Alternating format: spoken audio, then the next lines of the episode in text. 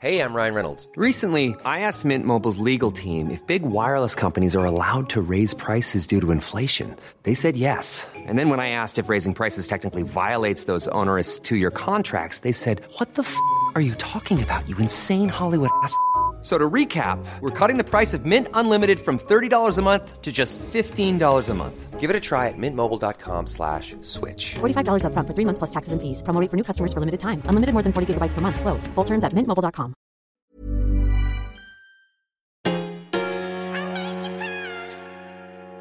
I love your podcast. This is gold. This is where it's at.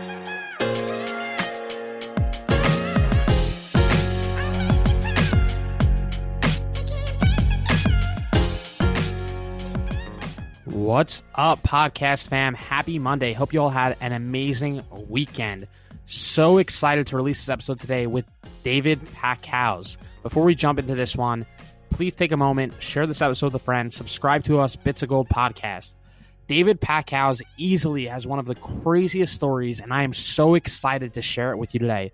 First off, there is a movie about David's life. Todd Phillips directed War Dogs, which came out in 2016, which is based on David's life and story. If you have not seen that movie, I highly recommend it. It's funny, it's action packed, and it is just a wild story. The short of it is David and his partner received and won a U.S. Army contract to supply ammunitions for the Afghan National Army worth $300 million. The film stars Jonah Hill, Bradley Cooper, and Miles Teller, who plays David. David's journey is just beyond inspiring. He became an ammunition dealer after recognizing financial opportunity to make some money, be set for life, and go and do what he always wanted to do, which was just play some music. After securing this mega contract with the government, they ended up running into some trouble with the government, which landed David zero dollars of the $300 million contract and seven months in house arrest. In this episode today, we dive deep into it his story. It's just wild. What I love particularly about David's story is he never gave up. He never lost hope or stopped moving forward despite the adversity that he faced. While in house arrest, he decided to dive back into his love for music and launched a company called Beat Buddy, a guitar pedal drum machine. They went on and raised nearly $500,000 in under 30 days and recently launched a 10 second flosser that grossed almost $1.5 million in 30 days via Indiegogo and Kickstarter. His story is a story of triumph. It's a story of moving forward despite the hardship that you endure and you face. David's resilience is beyond amazing. His story is just incredible. David, thanks so much for coming on the Bits of Gold podcast today. I'm I'm so pumped to have you on. It's my pleasure, Dan. Thank you. Thank you for the invitation. Uh, yeah, absolutely. So I reached out. I feel so many people know the story. They've seen the movie War Dogs, but maybe we could like take it back for those that haven't seen it. I highly recommend they go and watch it. But um, maybe you could just take it back to. Um, I'd love to hear like the the story from your perspective, um, Right. and we could take it back and, and tell a little bit about the story and your background. Okay, sure. Should, should I start from the beginning? Yeah, I love it. okay. Well, a very long time ago, uh, once upon a time, the whole War Dog story started. Uh, just for anyone who is unfamiliar with the movie, uh, it, the movie came out in 2016. It uh, stars uh, Jonah Hill as my former partner, and Miles Teller plays me in the movie. I have uh, much better hair in the movie than I do in real life. Uh, get, this is a podcast, so people can't see, but I am completely bald. Uh, um, but um, only in Hollywood could give me a full head of hair. You know, that's the, the, cla- the classic Hollywood treatment. But um, so anyway, uh, uh, w- back in 2005, I was 23 years old. And uh, I was at the time I was studying chemistry in college. Um, I had a few side hustles to you know make money while I was in college. I was uh, working as a massage therapist. I, I was a licensed massage therapist. They they have that in the movie. Um, I was also uh, uh, importing some uh, like memory cards from China, um, you know, and selling them on eBay. And uh, and also I was um, uh, importing uh, bed sheets and towels from Pakistan and selling them to old age homes and to to, to elder care facilities, I believe is the correct term, and the and to hospitals and things of that nature. That made it into the movie too, though. They changed it a bit. You know, in the movie they always try to to make everything as dramatic as possible. So, uh, you know, in the movie they have me like you know being a total loser who's like barely making ends meet and like going with a stack of towels to like different elder care facilities and tr- begging them to buy it. You know, I, I never actually did that. I was selling in bulk to distributors. I never actually took possession of the goods. so it's a little bit different than the way they show it in the movie, but but overall the movie is uh, you know true. The, the general story is true. Yeah so you're 23 how do you find your way into yeah. uh, like importing? And at the right. time were you looking to turn that like into a business? Where were you, i'm just curious where you were at in terms of so you're 23 in school trying to figure out what you're going to do professionally. Are you doing yeah. this more like just to make some extra fun money? You're trying to survive or is it like I want to get into the importing business. Just not sure what what what's going to take me there. What, what what was like going through your your mind at that point in your life? Well, at that point, I, I was really just looking to make you know some money to uh, to live off. You know, I wasn't really looking to make millions of dollars importing towels, or you know, um, I was also you know, as I said, working as a massage therapist part time. Uh, my main thing was school and my main passion was music. I've always been a musician. Uh, well, I learned to play guitar when I was 15. I've always sung. I've always been a singer. You know, my mother's a singer, so we used to sing when I was like a kid together, and and that's been like a, a real bonding thing for us. And um, my dream, like every young musician, was to be a rock star. You know, every every boy wants to be a rock star, and uh, I was writing songs. I was, you know, doing a little bit of recording and you know, dreaming of being a rock star. And uh, um, everything else was kind of like uh, like uh, you know, kind of like just more of a survival thing. You know, so I was I was doing. I was doing, you know, all these like little side hustles, not to try to make a huge amount of money, but to make enough money to live off while I did school and while I, you know, pursued my music. So mm-hmm. that was, so that's where I was at. Um, uh, obviously, you know, if I saw a way to make a lot of money, I would be very interested in it, which leads up to the to the next uh, part of the story. Um, at that time, I um, when I was 23, I bumped into my old friend uh, Ephraim Diveroli, who's played by Jonah Hill in the movie, and uh, he had just he had he we were we had met each other when we were kids um, young teenagers in uh, synagogue. We were both jewish and our parents went we didn't go to the same school but our parents went to the same synagogue and neither of us liked to pray. So we'd you know sneak out of the synagogue and hang out outside and uh, you know make trouble. And so that's how we met. And uh, when he was in I think when he was in eighth grade, he got caught smoking some weed, you know, like uh, in his uh, private Jewish school, and so they kicked him out of school. And to punish him, his parents sent him over to uh, work for his uncle. Um, you know, they figured if you're not going to be, you know, serious about school, you're going to, you know, join the real world and work your ass off. You know, see what it's like. And uh, so they sent him over to LA to work for his uncle. His uncle uh, owns a big pawn shop in South Central LA. One of the things they sell in this pawn shop are guns and ammunition, like most pawn shops. And his uncle was bidding on contracts to the local and state police to sell them handguns and uh, you know various other uh, pieces of equipment, uh, holsters, accessories, things like that. And so he learned from his uncle how to bid on these government contracts uh, to the state and local, uh, you know, the LAPD and he learned the whole procurement process that governments go through when they want to purchase things.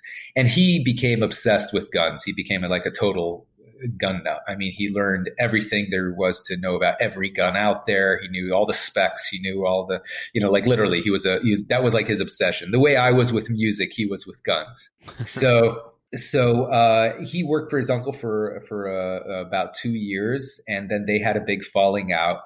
Um, they uh, you know, they each claimed the other one screwed them out of money. You know, who knows who's right? You know, uh, they each have a different story. And uh, he moved back to Miami and started his own business when he was uh, like I guess when he was he was just under 18 he had his he had to use his dad's business because he wasn't old enough to like uh, have his own business. So that's where AEY came from. Um, the AEY is the company that uh, that we worked under. Um, his dad used it as like a small label printing business. He hadn't used the corporate entity in a few years. AEY stands for, despite what they say in the movie, where he's like, "Oh, it stands for nothing," you know. Uh, it, it, actually does stand for something. It stands for the initials of uh, his of him and his two brothers, uh, uh, Ephraim, and Yeshaya, which are his brothers, him and his brothers' uh, names. So it's the initials of his three sons. His dad named the company after them. So. Uh, anyway, he took over that entity from his dad to start doing business under, and he started bidding on federal contracts. And this was like 2004. So the Iraq War was uh, had just happened. You know, we just invaded Iraq, and now they were trying to build a democracy in Iraq, and part of that was buying a whole bunch of supplies for pretty much everything, and including weapons and ammunition that they were going to give to the Iraqi police and to the Iraq, the new Iraqi army, uh, you know, to build a country there, so that eventually the United States could leave. That was the plan. So they had these huge amounts of contracts out there that the government was looking to purchase, and he started bidding on them. and he started doing very well. And so, about a year into that, uh, you know, we bumped into each other, and he, I told him what he told me what he was doing. I told him what I was doing, and he goes to me. I was like, "Oh, you know, I, you know, I'm, I'm really happy that you know you're doing like international importing. That's kind of what I do, but I'm making making way more money than you. You should. I need a partner. You're a smart guy why don't you join me and be my partner? We'll make way more money together than, you know, than your stupid sheet business, you know? so, so I asked him, I'm like, well, I mean, how much money are you making? You know, I mean, this is the first question anyone would ask, right? So he said, he, he, I, I'll remember this always. He like looked at me and he's like, you know what? I'm going to tell you, and I'm not telling you this to brag. I'm telling you this to inspire you uh, he's like, right now I have 1.8 million dollars in the bank, and he like opened up his bank account and he showed it to me, and and he was 18 years old, and I knew, and he didn't come from like a super. I mean, his grandfather is very wealthy, but like his parents aren't like super wealthy. He didn't like get that money from them. Um, so so I was like, wow, this guy obviously knows something I don't because I don't have you know 1.8 million dollars in the bank. So i want to learn what he's doing. Uh, so i'm like okay i'm in. And uh, we we started working together. He was a, a, total workaholic. I mean this guy was like obsessed you know? He'd literally work 18 hour days every day. He'd wake up in the morning get on the phone start you know going on the government's websites you know and literally work nonstop. Even while he was eating he was working. I mean it was like unhealthy you know? Yeah. Um, and but because I was working with him, I became the same way. I became super stressed out and you know total workaholic, and uh, not something I was used to doing. Uh, I was more of like kind of like more of a chill musician kind of guy, you know, that liked to just you know play my guitar and write songs, and you know, um, you know, do have a few side hustles. I, I, wasn't used to the whole, you know, work like a dog morning until night kind of thing. But, but, you know, I figured, hey, you know, this is what you need to do. And even though it's not particularly fun, I'm going to make a few million dollars and that'll help me become a rock star. That was my plan. You know, with a few million dollars, you could, uh, you know, get a nice amount of promotion for your music. And uh, hopefully that, that, you know, that helps you take your, your music career take off. The whole uh, time you were focused on getting back to music. You were just like, yes. this is going to give me the cushion I need. Yeah, because the thing is, is that it was not, it, you know, despite what they make it look like in the movie, it was not a fun business to be in. It was very, very boring, honestly. You know, it was because if you think about what we were actually doing, we were we were brokers right? So we weren't actually manufacturing anything or designing anything or creating anything new. We were buying from one person and selling it to the US government.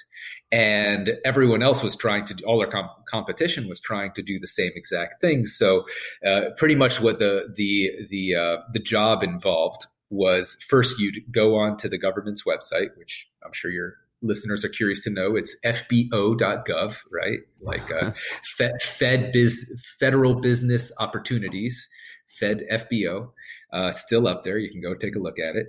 And uh, this is where the government posts all of the things that they want to buy. So if they want to buy, you know, uh, ammunition, they post, uh, you know, like a, uh, you know, what they call a request for bid, or request for quote, RFQ, request for quote, uh, and they'll say this is the type of ammunition, how much we want. These are the, you know, it could be manufactured between this year and this year. You know, it's got to be stored in this kind of thing, and and it's going to be delivered to this location. Give me a price delivered to this location at this time you know so they give you all the requirements that of what they're looking to buy and when they want it delivered and everything. And then you submit a proposal or a quote uh, to the government and they don't tell you obviously what other people are submitting. So you it's kind of like a blind competition. And yeah. you don't know how many people you're competing against. You don't know what prices they're giving them. So you know for you to win you have to give the lowest possible price that you think you could afford to to give and still make it worthwhile to do that business uh, you know like with enough of a profit margin to make it interesting as a as a business person. And um, and then uh, you know give them that proposal and then if you're lucky you're the lowest price or the best value to the government so to speak uh, the what they call uh, best value, which you know sometimes the price isn't the only factor. Sometimes it's you know on time delivery, or if it's like a very critical thing that they're you know it's like a high has high security implications. For example, like if you know like a, a, a very important mission is depending on this ammunition being at this place at a certain time, they may be willing to pay more money if the person delivering it has a very good track record of delivery.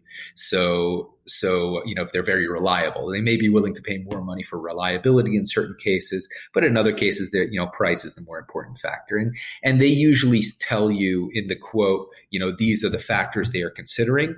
They won't tell you what weight they put to every factor. You know, they won't say yeah. this is much more important than this, and they they keep all of that scoring. They have like a system where they score each each um, proposal uh, you know, uh, you know, they'll give you X number of points for the price, X number of points for your proposed delivery, X number of points for your history, uh, etc. And then they take that score and they compare all the all the different proposals from the different uh, uh, you know contractors who who are all competing for this bid, and then they decide what is the best value to the government, and that's how that's who wins the uh, the bid. So the first uh, contract that I personally won after getting into this business was um, was uh, for fifty thousand gallons of propane. It was uh, to uh, uh, it was a contract with the Air Force, and they needed this propane for uh, Air Force Base in Wyoming. I think they they were using it for like heating during the winter. And um, I hadn't I didn't know anything about fuel. I didn't know anything about propane or the business or the industry, but you know, I did my googling and I uh, you know learned about all the different companies that supply propane and how they transport it and uh, you know which and I got uh, you know quotes from everyone I could and I put it into a spreadsheet and saw the you know the the various uh, the, the quotes for the for the product itself and the quotes for the delivery and what was the best deal as far as you know the total overall cost delivered to the Wyoming Air Force Base and uh, I you know, bid this to the government, you know, filled out all their paperwork, which is usually a lot. you know, the government loves their paperwork. And they usually, the funny thing is, they usually have a lot of paperwork in there talking about how they're reducing paperwork. there's there's literally paperwork about the Paperwork Reduction Act in every proposal, which I always thought was hilarious. Um, so yeah, just to give you an idea of how much paperwork there is. So, uh, but you know, and, and, that that's one thing that keeps a lot of competitors out of this business is just because the government is so such a pain in the butt to deal with that a lot of people don't want to deal with them just because of you know all the different rules and regulations and, and paperwork that they make you and all the hoops they make you jump through. So yeah. that that keeps a lot of uh, the less motivated people out of the business. Um, so uh, so yeah, so I won this fifty thousand gallons of propane contract. Made you know, uh, I think I made like eight grand on it, which was not a bad start. Um, and uh, and then I was off to the races and started bidding on a whole bunch of other things. Yeah. So you guys weren't just moving ammunition; you were bidding on Right. all different government contracts. Yes, yeah. So we were bidding on all sorts of things. Uh, I bid on socks. I bid on SUVs. I bid on meals ready to eat (MREs) as they call it in the military. Uh, you know, like these canned food packages. Um, we even like bid on some services. You know, like like uh, security services and like a base in in like uh, South America. And, you know, like and we were trying to you know get like uh, uh, uh, you know security contractors to to do that. So there's all sorts of things that you could bid on, and um, but we ended up specializing in weapons and ammunition just because Ephraim knew that that industry very well because he was obsessive about guns, and so he really knew all the details of uh, of you know every single weapon system and like who manufactured it and where it came from and what the different laws were for for different types of weapon systems and all that stuff. So he had a bit of a specialty in that area, and so we ended up focusing on that type of business just because you whenever you have a, a, a specialty like that you're more educated about, you naturally have an advantage in that field because you have to do a lot less research. You know where to go find the supplies. You know not to waste your time with certain, you know, uh, suppliers or locations, and to focus on one thing rather than another. So different people, when they get into this business, it's obviously an enormous business, uh, uh, federal contracting. Um, uh, supplying the government, and different people tend to specialize in different uh, types of products. So some people will specialize in ammunition and weapons like we did. Other people will specialize in fuel. Other people specialize in clothing, um, services, you know, so people tend to, to specialize, but we did go for, uh, you know, for, for many different types of contracts, not just weapons and ammunition, because um, I mean, we're as I said, we were working 18-hour days, and if there weren't ammunition or uh, weapons contracts up there, we'd go for something else. Anything that Yeah, we thought we could win. And, and And- you can't win Tom- anything. I mean, it's it's like uh, sorry to interrupt you, but like there are some things that you you know you're not going to win. Like they put up contracts for fighter jets, and you know you're not going to win that contract because there's only one company that makes that fighter jet, and they're going to win it. But they're required by law to put up the contract. It's called a sole source contract. So uh, so yeah, I mean you you you do have to know what to go for and what to ignore. And That's part of learning that business. So you obviously have these side hustles. You Right. made eight thousand dollars. Right. How how soon after were you like, whoa, this is a this is a crazy business, or we have a we have a big opportunity in front of us? Right. It was. Um. uh, I mean, I started dropping off my side hustles as soon as I won that contract. I still, you know, I, I still was working as a massage therapist, and I had like, you know, I had a few regular clients that, you know, I, I you know, I'd had for uh, for like a few years at that point, and um, uh, so, and I, I finally stopped working as a massage therapist when we won the when we won the big contract. We won the three hundred million dollar contract. Then I was like, you know what? I'm not even gonna keep my old uh, my old um, contract. I, I told all my clients, you know? I'm out of the massage business. even though I was doing so well before that, but like you know, like you know, I felt bad dropping them, you know, until until that point. How long did it take to get that contract? Like from so you make eight thousand dollars. yeah, I assume business is going well. yeah. I'd love to hear the story behind getting that contract. And I know in the movie it's like a hilarious scene, but um, maybe Yeah. you could take us back to that moment. So we started bidding on the contract, that contract. It was a long bidding process, but we started bidding on, you know, like working on it about like eight or nine months after I started working with him. And um, it took us like almost six months to actually win the contract until they finally gave it to us. So it was uh, it was quite a long process and you know it was a lot of back and forth and a lot of like a few months would go by and they we wouldn't hear from them. So when it, we first started i'll always remember it. I was uh, driving home and um, i get a call from ephraim and he's like uh, he's like get over to the office right now. And it was like you know like eight at night you know and i'm like i'm going home you know? And he's like no we don't have time for that shit. We gotta work right now. I'm like bro I'm going over to my girl's girlfriend's house, you know. Yeah. and he's like, he's like, fuck your girlfriend. Yeah, you gonna make money going home right now. You want to make money, you know. he, he was he's like that kind of guy. So. um uh, and, and and I'm like, just tell me what what's going on. I'll take care of it tomorrow. He's like, there's they just posted the biggest contract. He's like, I don't know what the size of this thing, but it's going to be huge. I've never seen numbers this big.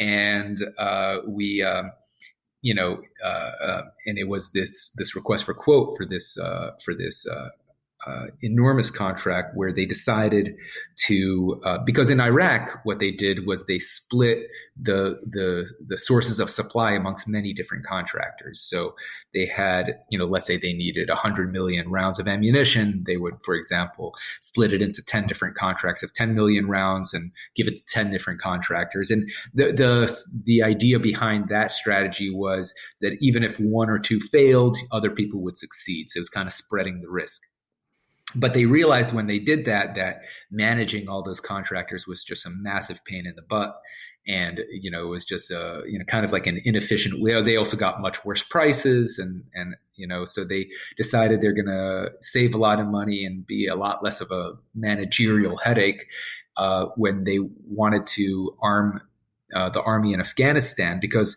what was happening, this was in uh, 2006. Uh, the the Bush administration was uh, was in charge then, and they were pretty unpopular at the time. And uh, they figured that the next president might be a Democrat, and which they were right about, of course. And they were they figured that the next president, the next Democratic president, would pull out of Afghanistan like very quickly, which they were wrong about. Uh, but um, they figured because you know the next president might put out, pull out of Afghanistan, they wanted to arm the Afghans with enough ammunition uh, to last them for like the next 30 years. And uh, so they put this together, this request for proposal um, for a uh, for a, truly enormous amount of munitions, and it wasn't just like ammunition, like for small arms. It was also like munitions for like tanks, like the tank shells and anti-aircraft rockets and big things as well. So uh, so they and they decided that they didn't want to deal with a million different contractors, so they were going to make it a one single contract, and they're going to give it all to one winner. So we were like, and this was all types, you know, because the Afghans, like the Iraqis, they spe- they are used to using Warsaw Pact style weapons. Um, there's two major different weapon systems in the world. There's the NATO weapons, which is the M16, and uh, what the allies of, of the NATO, you know, the United States and Europe uh, and their allies uh, use. And then there's the Soviet era uh, Warsaw Pact weapons, which the former Soviet Union used, like the AK 47. And uh, the Iraqis and the Afghan Afghanis, they were used to using Soviet era uh, style weapons. Uh, they require a lot less training. They're uh, much cheaper to produce. They're they're less, you know, they don't have as good performance. You know, it's like the difference between like a like a a Toyota Corolla and like a Ferrari. The M16 is a Ferrari. It works really well, but if you better take really good care of it, and you have to know how to like take care of it, otherwise it's not going to work at all. A Toyota, you know, you you know, it won't work nearly as well as the Ferrari, but it'll last forever, and you could abuse it. Mm-hmm. You know, mm. so that's like the difference between uh, you know Warsaw Pact weapons and NATO weapons. And uh, the Afghans were trained on on Warsaw Pact weapons, which the United States does not manufacture. So they had to put up a request for a quote for you know to get this stuff from overseas, which opened the opportunity for middlemen like us to uh, get in and get this business. So we had already been dealing with these types of ammunition uh, into Iraq at a much smaller scale. So we already had a, a lot of what they call the past performance or, you know, proof that we are able to deliver these kind of uh, uh, items. And uh, so we figured, hey, we have a real shot at this because we have the past performance and we actually have a pretty good network of suppliers that we've built up over the years uh, to, uh, to get really good prices.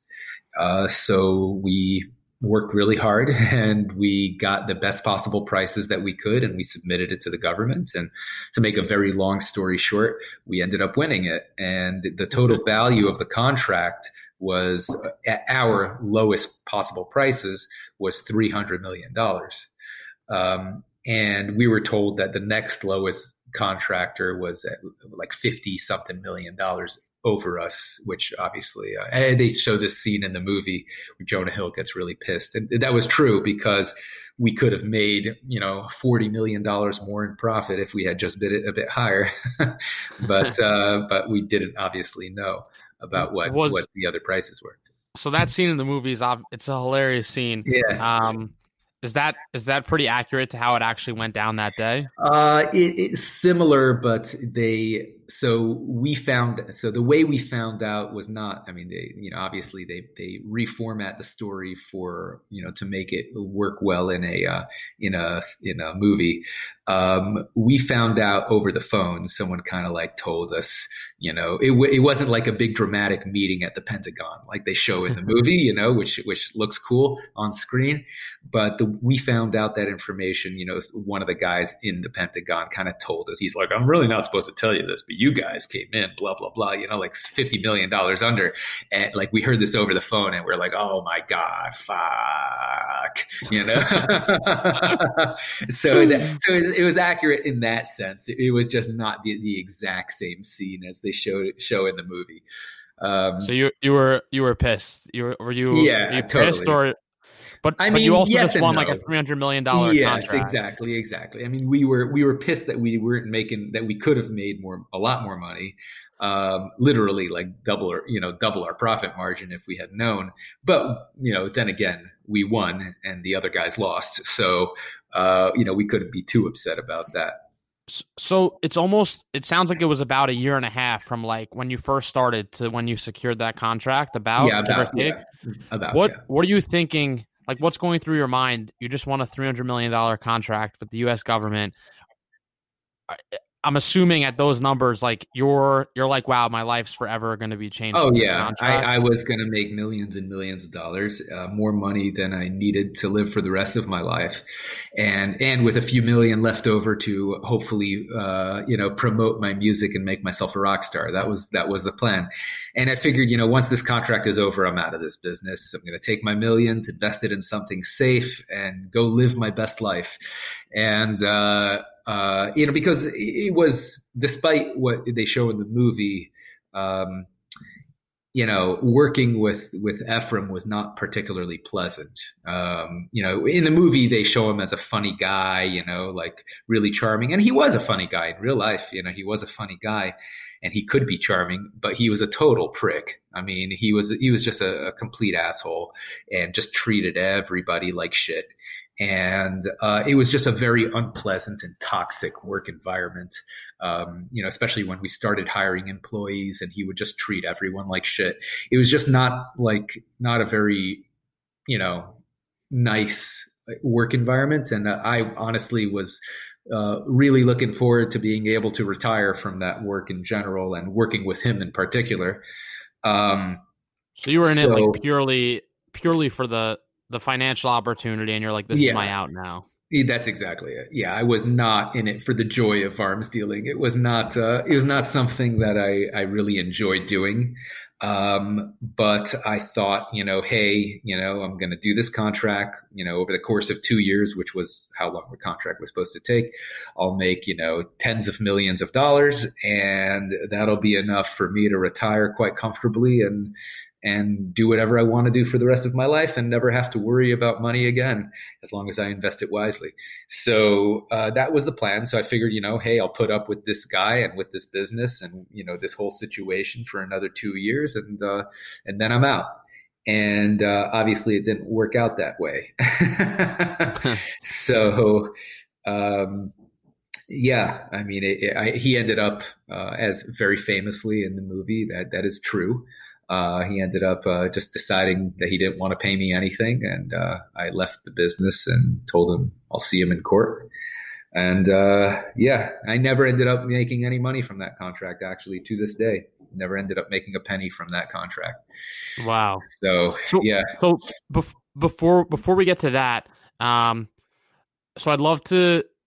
So obviously you you go overseas, at least in the movie, the way it's portrayed. You go overseas and you realize you have uh, a tremendous issue in front of you guys with with the ammunition. Right. Um, I guess would love would love to hear that uh, Right. piece of the So- story as well from you. Right. So in the movie, they have me going over to Albania, and um, you know, I, they I didn't actually go to Albania. Um, No, you've never have No. you been you've never I'm- been there. I've never been to Albania, but uh, I've been to many other places that they don't show in the movie. You know, like I've been to, you know, like uh, the they had big arms show in Paris and South Africa, India.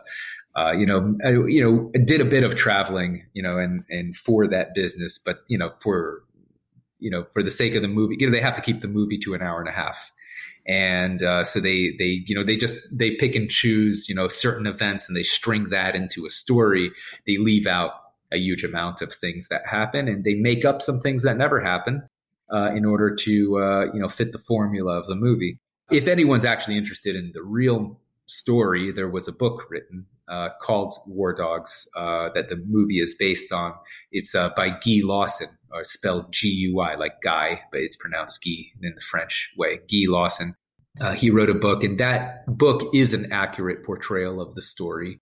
Uh, but you know, obviously, they had to turn it into a Hollywood formula, which is why the movie's a bit different. Not very different, but a bit different. So, uh, one ex- great example of them making you know fit the movie formula is they you know in movies they try to keep the story as simple as possible. So they so there was a, um, when we realized we, a lot of our ammunition was coming out of this country, Albania, uh, you know, which is a little country next to Greece. Um, we decided to send someone over to inspect it. I couldn't go. Uh, Ephraim couldn't go. He was dealing with a whole bunch of other contracts. I was dealing with the federal government. That was kind of like my main role was dealing with the logistics and the federal government. Um, and so, and you know, the federal government is on U.S. time, so we figured better better to be in the United States for that. So we hired uh, my best friend uh, Alex Podrizki, who's in the book but not in the movie, and he went over to um, to Albania to inspect the ammunition. And of course, the movie they wanted to simplify the story, so they just combined his character into mine, and they just had me go over there, just so they didn't have to introduce another character. So when he went over there, he discovered after inspecting the ammunition, which is what we sent him over there to do, just to make sure it was good quality, that the ammunition was had all this Chinese writing on it, all these Chinese letters on the boxes. And in our contract, it said that there's no Chinese ammunition could be delivered under this contract, either directly or indirectly, was the way it said it in the contract. And the reason they, they put that in our contract was because there's an arms embargo against China that was put in place in 1989 after the Tiananmen Square massacre, where um, if people aren't aware of this, there was in 1989 there was a big pro, uh, protest in Tiananmen Square, which is in the center of Beijing. Um, uh, by a bunch of like like tens of thousands of college students were protesting because they wanted uh, democracy, and uh, the Chinese government brought in tanks into the square and just ran everyone over and like killed thousands of people. It became a huge thing. There's a very famous picture of like a, a Chinese man facing down like a line of tanks, uh, and then they ran him over. You know, it's a very famous picture. Tank Man, if anyone wants to Google it, they can find Tank Man. Um, so because of this horrible uh, uh, uh, situation, the United States put an arms embargo against China to punish them for uh, for the for the army's role in crushing this protest, um, and uh, so so it's illegal since 1989 for U.S. Uh, companies and U.S. citizens to either buy or sell military equipment to the Chinese. Now, in you could buy a Chinese-made AK-47 in the United States legally if it was brought in before 1989, while it was still legal. It's it's legal to resell it, right? You know, because Yeah. it, it- because you can't, you know, if it's already in the United States and it was brought in legally while it was legal, you can trade that. You know, that's still legal, but you can't buy a new Chinese AK-47 and import it after 1989. That's how that works. So the ammunition that was in Albania um, that we were going to sell was was given to the Albanian government in the 1970s, before 1989. So it was technically legal, and um, But in our contract, it didn't mention anything about the embargo. It didn't mention anything about years of manufacture. All it said was can't supply Chinese ammunition directly or indirectly, period. So, you know, this was a contractual thing, not an embargo thing. And we thought, well, okay, it, the ammunition doesn't violate the embargo, but it does violate the terms of our contract. So what should we do? Should we tell the the you know the army and say, hey guys, you know we kind of fucked up. We didn't realize that this was Chinese, and can you please put a little modification on our contract and allow us to deliver this? And we figured there was two options if we did that. Either they would say, sure, no problem. We you know we made them. We actually made a mistake because we should have put you know in the contracts no Chinese ammunition that violates the embargo, which was kind of the whole point. Or you know they could say, hey, you know according to our you know uh, uh, procurement procedures, everyone has to uh, uh, uh you know bid on this contract on equal footing. So everyone else had to bid on the contract with the you know with the limitation of no chinese ammunition regardless of the manufacturing date. So it's not really fair to everyone else. So we're going to take this contract away from you this 300 million dollar contract. We're going to take it away from you and put it back up for bid. And good luck. You guys could bid on it again you know maybe in another 6 months you can get it back you know? And so we were like ah you know what should we do? What should we do? You know what? Let's not give up this $300 million contract. What they don't know won't hurt them. So we hired someone to, um, to uh, repackage the ammunition to get rid of all the Chinese letters just so it wouldn't arouse suspicion or anything like that. And then, uh, and that, and we started delivering. Is it true when you guys were repacking, you were able to like condense how yes. much you could fit on yeah. a container, and you guys were yes, actually making actually a lot more so money? The truth is, is that we were planning on repackaging it anyway.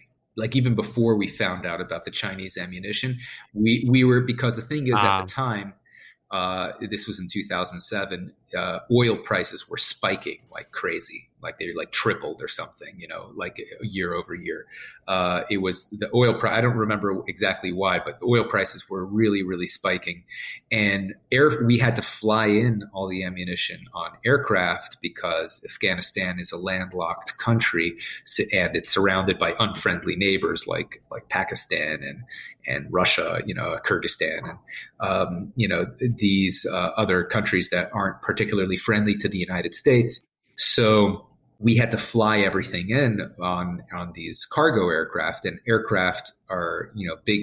Uh, it, the biggest part of aircraft cost is the fuel cost and because the you know oil prices were spiking the aircraft uh, transport was extremely expensive and we were not going to make any money on this ammunition unless we reduced the weight of the cargo so we could fit more ammunition per per uh, cargo plane and these this this ammunition was the way it was packed was in these like uh, sardine cans what they call them these like metal uh, canisters that are vacuum sealed, and those sardine cans are packed in these heavy wooden crates.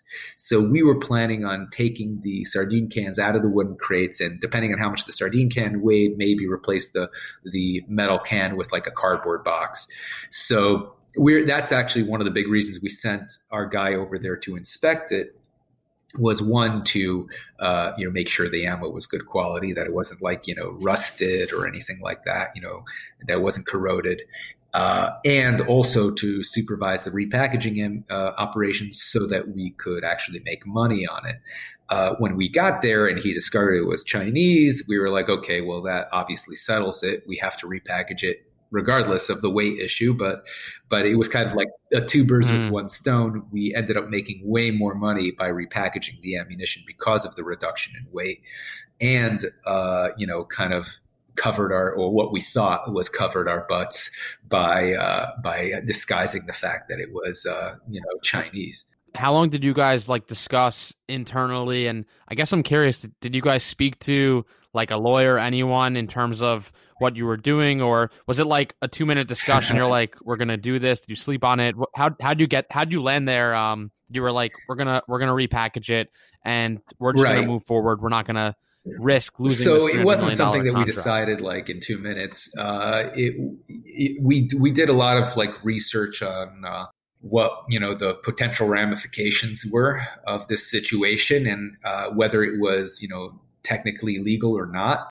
Uh, we did ask Ephraim actually sent a email to the State Department asking them if there was a um, like a like a legal loophole, not a loophole really, but like a legal thing where if the ammunition is in a third party country, not China, that is for like more than five years, whether you know that uh, will uh, uh, overcome the fact that it was Chinese origin. The State Department wrote back that there's no such provision in the law. but but actually, it turned out later in, in court there actually is such a provision in the law. The State Department made a mistake when they told us that. Um, because I mean, really, when you're asking, you know, their whole job is is to cover their asses, you know. So they didn't really, you know, they get yeah. nothing by allowing us to do something, but they they enter themselves into some risk by allowing us to do something. So it's much easier for them to deny requests than to approve it. It's safer for them. So they, you know, uh, for whatever reason, you know, maybe just to cover their own asses, they said no, we can't do this. But turned out that actually it was technically legal for us to uh, to uh, move that ammunition from other than the fact that it was a violation of our contract, which is a commercial matter. So uh, it, we did not violate the embargo or you know internet. We weren't you know in the end. I mean, uh, just to skip ahead, we weren't charged with any crimes related to violating the embargo or you know uh, uh doing business with the enemy, so to speak. You know, because we did it. Uh, and, mm. and, in the end, well, I, maybe I shouldn't skip to the part to the ending. I'll, I'll just go. I'll just go. Uh, you know, uh, uh, chronologically. So yeah, you know, after like two days, we you know, and we were like looking for like kind of like a a a, a way to get you know an official go ahead you know, where we could kind of cover our own asses by getting someone in the government set to say, yes, you could do this without actually tipping them off of what we wanted to do you know, which was kind of like a delicate thing because, you know, we figured, hey, if they say no, we may want to do it anyway. So we don't really want to tell them what we're doing, you know? So it was kind of like a really, you know, very kind of like vague worded emails trying to get them to say, yes, it's okay without telling them exactly what they're saying yes to. So, uh, but after a few days of that failing, you know, Ephraim made the decision, you know, fuck it, we're going to go ahead and do this anyway. And so Alex, our guy over in Albania, he found this um, this uh, box manufacturing company, uh, a cardboard box manufacturing company uh, uh run by this guy named uh, Kosta Trebicka, and uh, he's he's played in the movie The Box Guy and he we hired him to do the repackaging and they started repackaging it. We did a few aircraft flows into afghanistan. The army got the ammunition. They inspected it. They loved it. They were thrilled that we were delivering uh, you know because it was getting into the fighting season afghanistan has a fighting season which is the summertime and a non-fighting season which is the wintertime because it's just too cold to fight so nobody fights in the winter, but it was spring at that time. It was getting into March, April, and the fighting season was starting. And they had very low ammunition, so they badly needed the ammunition, uh, you know, for our Afghan allies to fight the Taliban. So they were constantly pressuring us, deliver, deliver, deliver. Where's that ammo? Where's that ammo? And you know, we were like late because we were like trying to figure out what what to do about this whole situation. And um, finally, we made we were like, you know, you know, screw it. We're you know they um, they're pressuring us to deliver so much. If we if we looked for a different source of ammunition, then we would have to it, we would be at least three or four months out before we delivered it because the way it works is you need to apply for all these licenses and you know these permits to fly your aircraft over every country you fly over. You need a specific diplomatic uh, permission from that country in order to fly military equipment over it. So it takes a long time to arrange these logistics. And we knew if we changed sources, then we would be at least three or four months late in delivering, which the army was very clear about was not acceptable because our allies were dying in Afghanistan because of the, their lack of ammunition. And so they were con- constantly telling us we need to deliver as soon as possible. So we made the decision, hey, you know, we're going to go ahead with this repackaging. We're not going to tell the army about it, which I think was a mistake in retrospect. Obviously, I think that they honestly, I think they were so desperate for the ammunition that if we told them the real situation, they probably would have said fine and signed off on it because you know they really didn't care. It turned out came out later in court that they actually knew about it the whole time. because everyone who knows the uh, yeah, obviously not us, but everyone in the industry who actually does this professionally and who knows the history of Albania knows all that all their ammunition came from China. Because uh, Albania, uh, just to have a mm. little a little uh, um, uh, tangent here, Albania is a very has a very interesting history.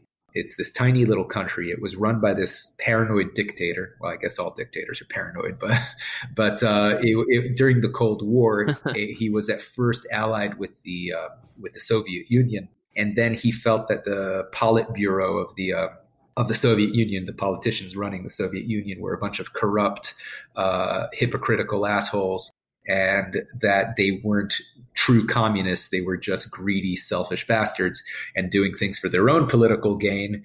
And so he pulled himself out of the alliance in, of the Soviet Union and he allied himself to the Chinese with Chairman Mao um, because he felt that the, uh, the Chinese were the true you know, uh, communists who really cared about the people and, and all that. And so he so he allied himself with the Chinese. Um, and the Chinese were happy to have a foothold in Europe where they could, you know, bring their, you know, Chinese Navy and to, you know, have a port there and have, you know, intelligence gathering and all that. So they were thrilled to have a, a ally in Europe.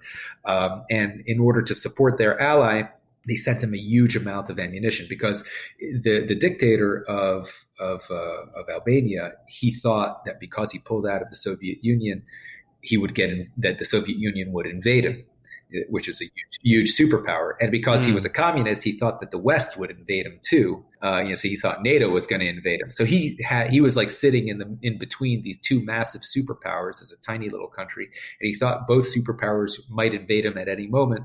And his brilliant strategy to fight this was what he called total war, where every man, woman, and child would become a, a soldier, and they would all fight to the death.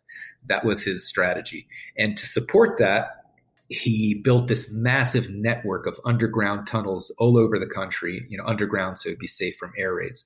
Uh, and he built these huge bunkers un, under underground all over the country, spread out uh, and he filled it with all the ammunition and weapons that he got from his new friends, the Chinese, so that his population, his citizens, would have access to weapons and ammunition when the superpowers invaded. Now, the invasion never ended up happening. Uh, and when the Cold War ended and and the dictator died and uh, Albania's economy collapsed in the 90s, you know their money became worthless. So there was so much ammunition in the country that they actually used um, uh, ammunition as currency for a time. Oh, really? Yeah, that's that's how much ammunition they had there. So you know, you'd pay for bread with like X number of pounds of of ammunition. You know, that, that's how. Yeah, yeah. Until they like stabilized their government and, and made new paper currency. So I think for like a half a year or a year or something like that, there, yeah, ammunition was the currency of the current country. So, but at the time in 2007 Albania was trying to join NATO, uh, you know, the alliance of, uh, of Western Europe, and part of NATO's requirements was that uh, was that new members get rid of all their old Warsaw Pact ammunition, which NATO doesn't use. They use their own type of uh, weapon systems. So, you know, all the Soviet stuff, uh, uh, you know, had to be destroyed according to the requirements to enter NATO. And so they were going to have to pay a lot of money to have this stuff dismantled. So they were thrilled to sell it for the cheapest possible price to avoid the cost of dismantling it all and, uh, and still make a little bit of money on the sale. So that's how we got such an incredibly low price for this ammunition. A, a, good discount, yeah, on that ammo. Yeah, exactly, exactly. Yeah, uh, the absolute lowest discount, you know. so it was way cheaper than anywhere else, which is, you know, uh, probably uh, one of the reasons we won the contract. So um, uh, anyway, uh, but this this really low price was was not enough for Ephraim. He wanted a better price. Uh, so he kept on pressuring the Albanians to give us a lower price, a lower price. They refused to do it. And then they said, hey, you know, we know that you're having this ammunition repackaged, right, by this other Albanian guy. Why don't you, if you want a lower price, why don't you take that con- that repackaging contract that you're paying him to do away from him and you give it to us? We'll do the repackaging for you. You'll pay us for the repackaging because we're making money on that. We can give you a lower price on the ammunition. You'll save yourself money on the ammunition because we're making money elsewhere. And Ephraim said, "Sure, I don't care about that guy. You know, you can have the repackaging contract and uh, give me a lower price." So that's what happened. Obviously, that really pissed off the box guy and uh, he got stuck with like 20 grand worth of boxes that he had nothing to do with and ephraim refused to pay him and which is just i thought was petty you know because i'm assuming you guys you guys are making like tens of millions of dollars on this deal. Yes exactly. Uh, you know we we were gonna make we stood to make you know 50 plus million dollars on this deal. Okay. and he didn't want to pay this guy 20 grand just to shut him up because he was a greedy piece of shit.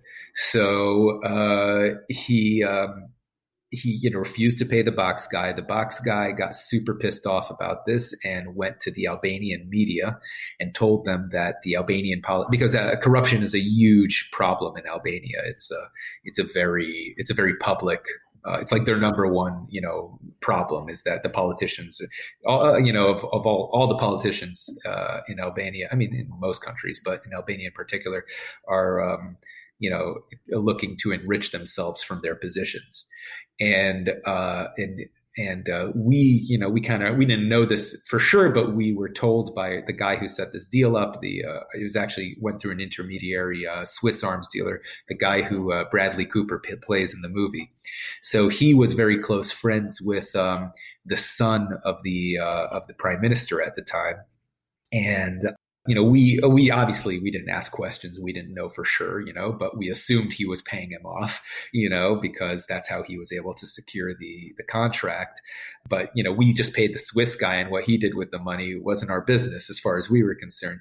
But uh, you know, I think Ephraim had mentioned this to the box guy that you know that uh, you know this is uh, probably getting, you know, being that the, the deal was being run by the Albanian mob and who was paying off the Albanian politicians. And so the box guy went to the Albanian media and told them about this, which uh, they published and really pissed off the, uh, the, uh, the mob who ended up and this guy ended up getting killed. Uh, so in the movie, it's the the driver who gets killed, right? You know, yeah. Um, you know, like what happened to the driver in real life? It was there was no driver. In real life, it was the box guy who got killed. And mm. the box guy got killed because he opened his mouth about the Albanian politicians and the Albanian organized crime making money from this deal. Uh, he, di- I mean, he died in a so-called car accident, but he died in a car accident. He was driving by himself on a flat field, and somehow he got thrown 30 feet from his car and, and there was no other cars on the road. He crashed somehow on a flat road and got thrown 30 feet from his car and died. Um, you know, so under mysterious circumstances. So, you know, I think most people assume that it was uh, that the that the mob killed him for opening his mouth about that. But before he died, he also he also talked to the New York Times and told them what was happening, and he also talked to the uh, to uh, the Justice Department in the United States and told them what was happening, and they opened up an investigation. So by you know around six months later, so the Justice Department actually told the army you know about the whole uh, Chinese issue, and the army told them this came out later in court we saw internal emails between them the army told them you know what? The the importance of the mission is is more important than than this particular you know issue in the law. So we're going to unless you have a direct order from you know like a high up official in the Justice Department or from you know one of the people in the the in the administration ordering us to stop taking these deliveries. We're going to continue taking these deliveries, and you know they the Justice Department didn't have any order from any high level official to telling them to do that. So the army kept on taking deliveries even after they got email confirmation from the Justice Department that it was Chinese ammunition uh, for like another six months. They kept on mm. taking delivery after that. So they kept on taking delivery. At this point, I had already left the company because, you know, Ephraim informed me just like he didn't want to pay anyone else. He didn't want to pay me. So I told him, I'm not going to, obviously, I'm not going to continue working if, uh, you know, you're not going to pay me what we agreed to and I left and uh, started my own company. And uh, you know, was I was bidding on some contracts, and I, w- I was about to win my own first multi-million dollar contract under my own company and then literally the next day like the day i was supposed to get this contract uh, the new york times published a front page article with mine and ephraim's mugshots on the front page and a picture of rusty ammunition. And they said these two bums are delivering low quality ammunition and putting our our uh, our uh, you know allies, our Afghan allies, in danger, and the Bush administration is so you know uh, uh, incompetent because they trusted these couple of stoners from Miami. You know, they called us the stoner arms dealers. That was like our nickname in the media uh, because I, I, think like Ephraim had like a, a, weed, like he had been arrested at some point and he had like a little bit of weed on him, so that was like on record.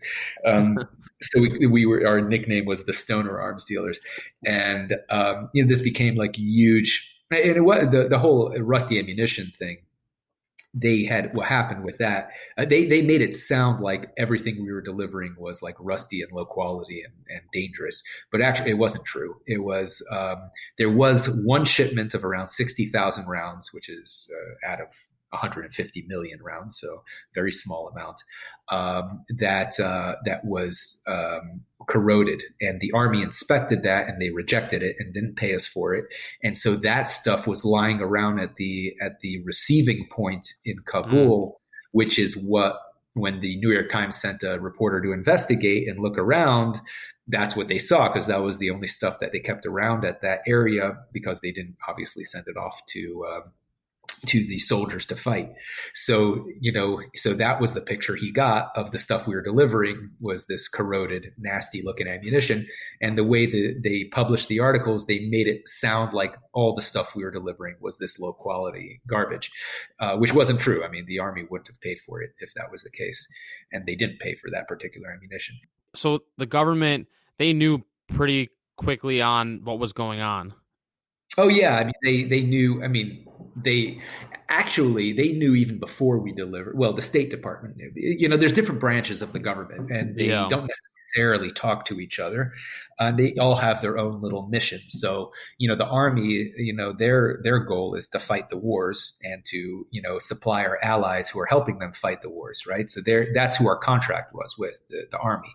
The State Department, uh, their goal is to is to make sure that international treaties and cooperation happen. So they're much more concerned about the embargo, you know, because they're like trying to implement uh, the United States' international politics and international uh, um, uh, strategy. So you know, so to them, the you know the arms embargo is very important because you know that's kind of part of of the United States' foreign policy. You know, yeah. they're they're they're supposed to support the foreign policy of the United States. Now, before we even started delivering, before we even repackaged the ammunition, our guy Alex, he met with one of the State Department guys in Albania.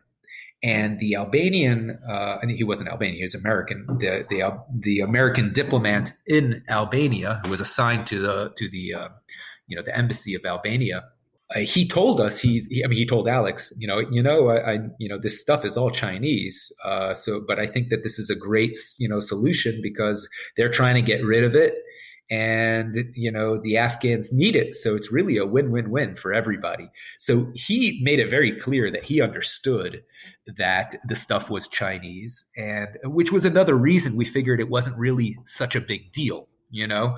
We figured you know the guys who are in charge of enforcing the embargo don't care about it. So why should we? Yeah. You know? So you never thought that you were going to get in, like you were never nervous that you were going to get it legally in trouble or we, you know, we thought that uh, that it was always a possibility. We did we you know I wouldn't say that that it was that we were under the impression that everything we were doing was risk free, but yeah. we thought it was we did think it was very unlikely because we figured the State Department doesn't care, and if anyone should care, it would be the State Department. You know, uh, you know, because that's really their job is to enforce these this policy, and they don't care. And it really doesn't even violate the terms of the embargo because it was brought in before 1989. It was given to the Albanians by the Chinese in the 70s, so it was technically even legal under the embargo.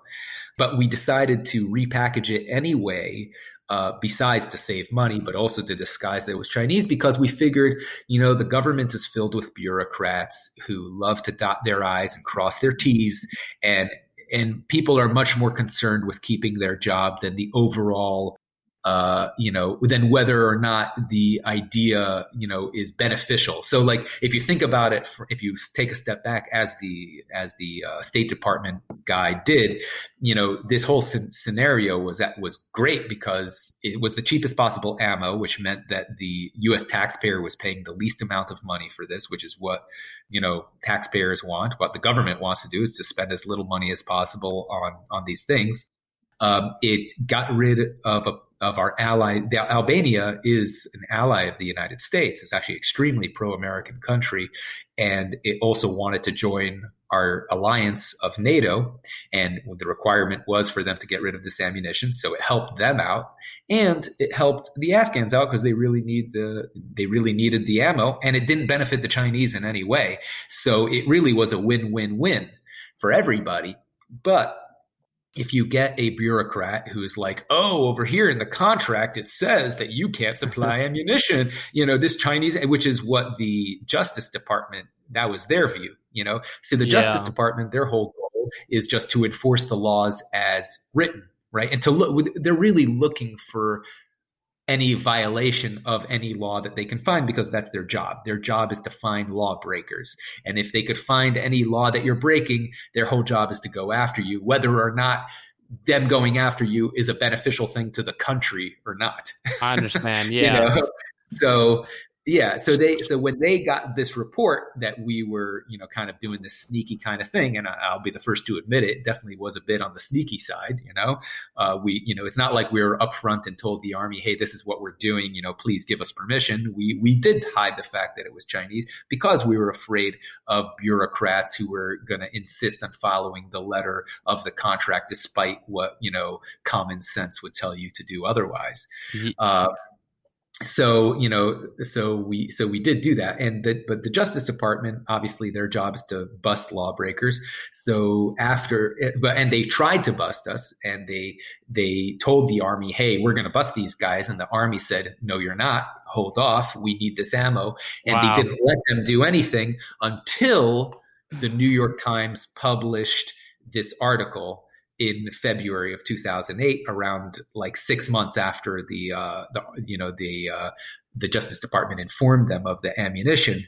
Uh, so six months later, after taking consistent deliveries, multiple deliveries a week, I think at that point we had delivered like 71 aircraft loads of that that type of ammunition from Albania, and then the New York Times article hit, and it became a huge political, uh, you know, um, scandal and it, like this article like I, I, had like a google alert on my name so I saw my name pop up in like 300 newspapers all over in every major city in the world.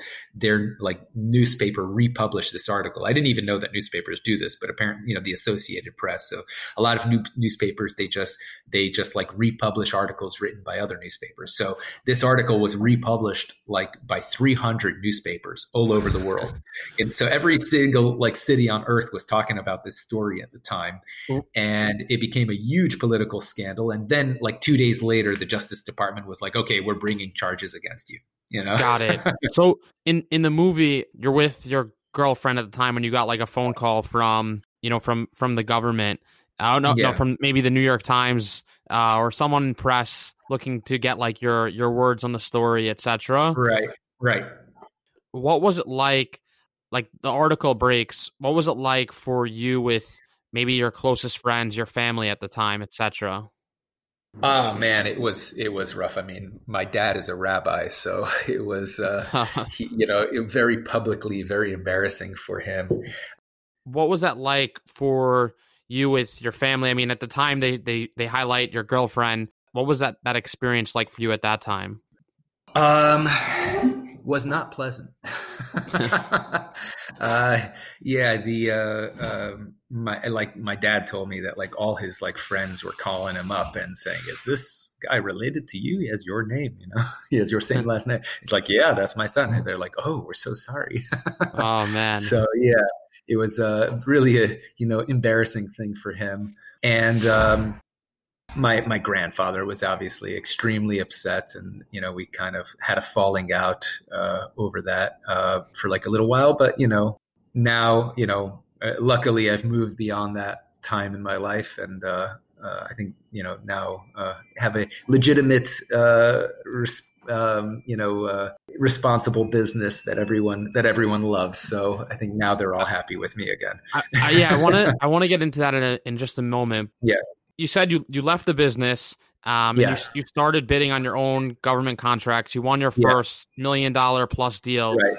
Well, I was about to win it. They told me to I it. was, I was going through the final stages for them to award the contract to me because I, I had the lowest price and everything. I was going to win. I was going to make like uh, I think something like a million dollars on that contract.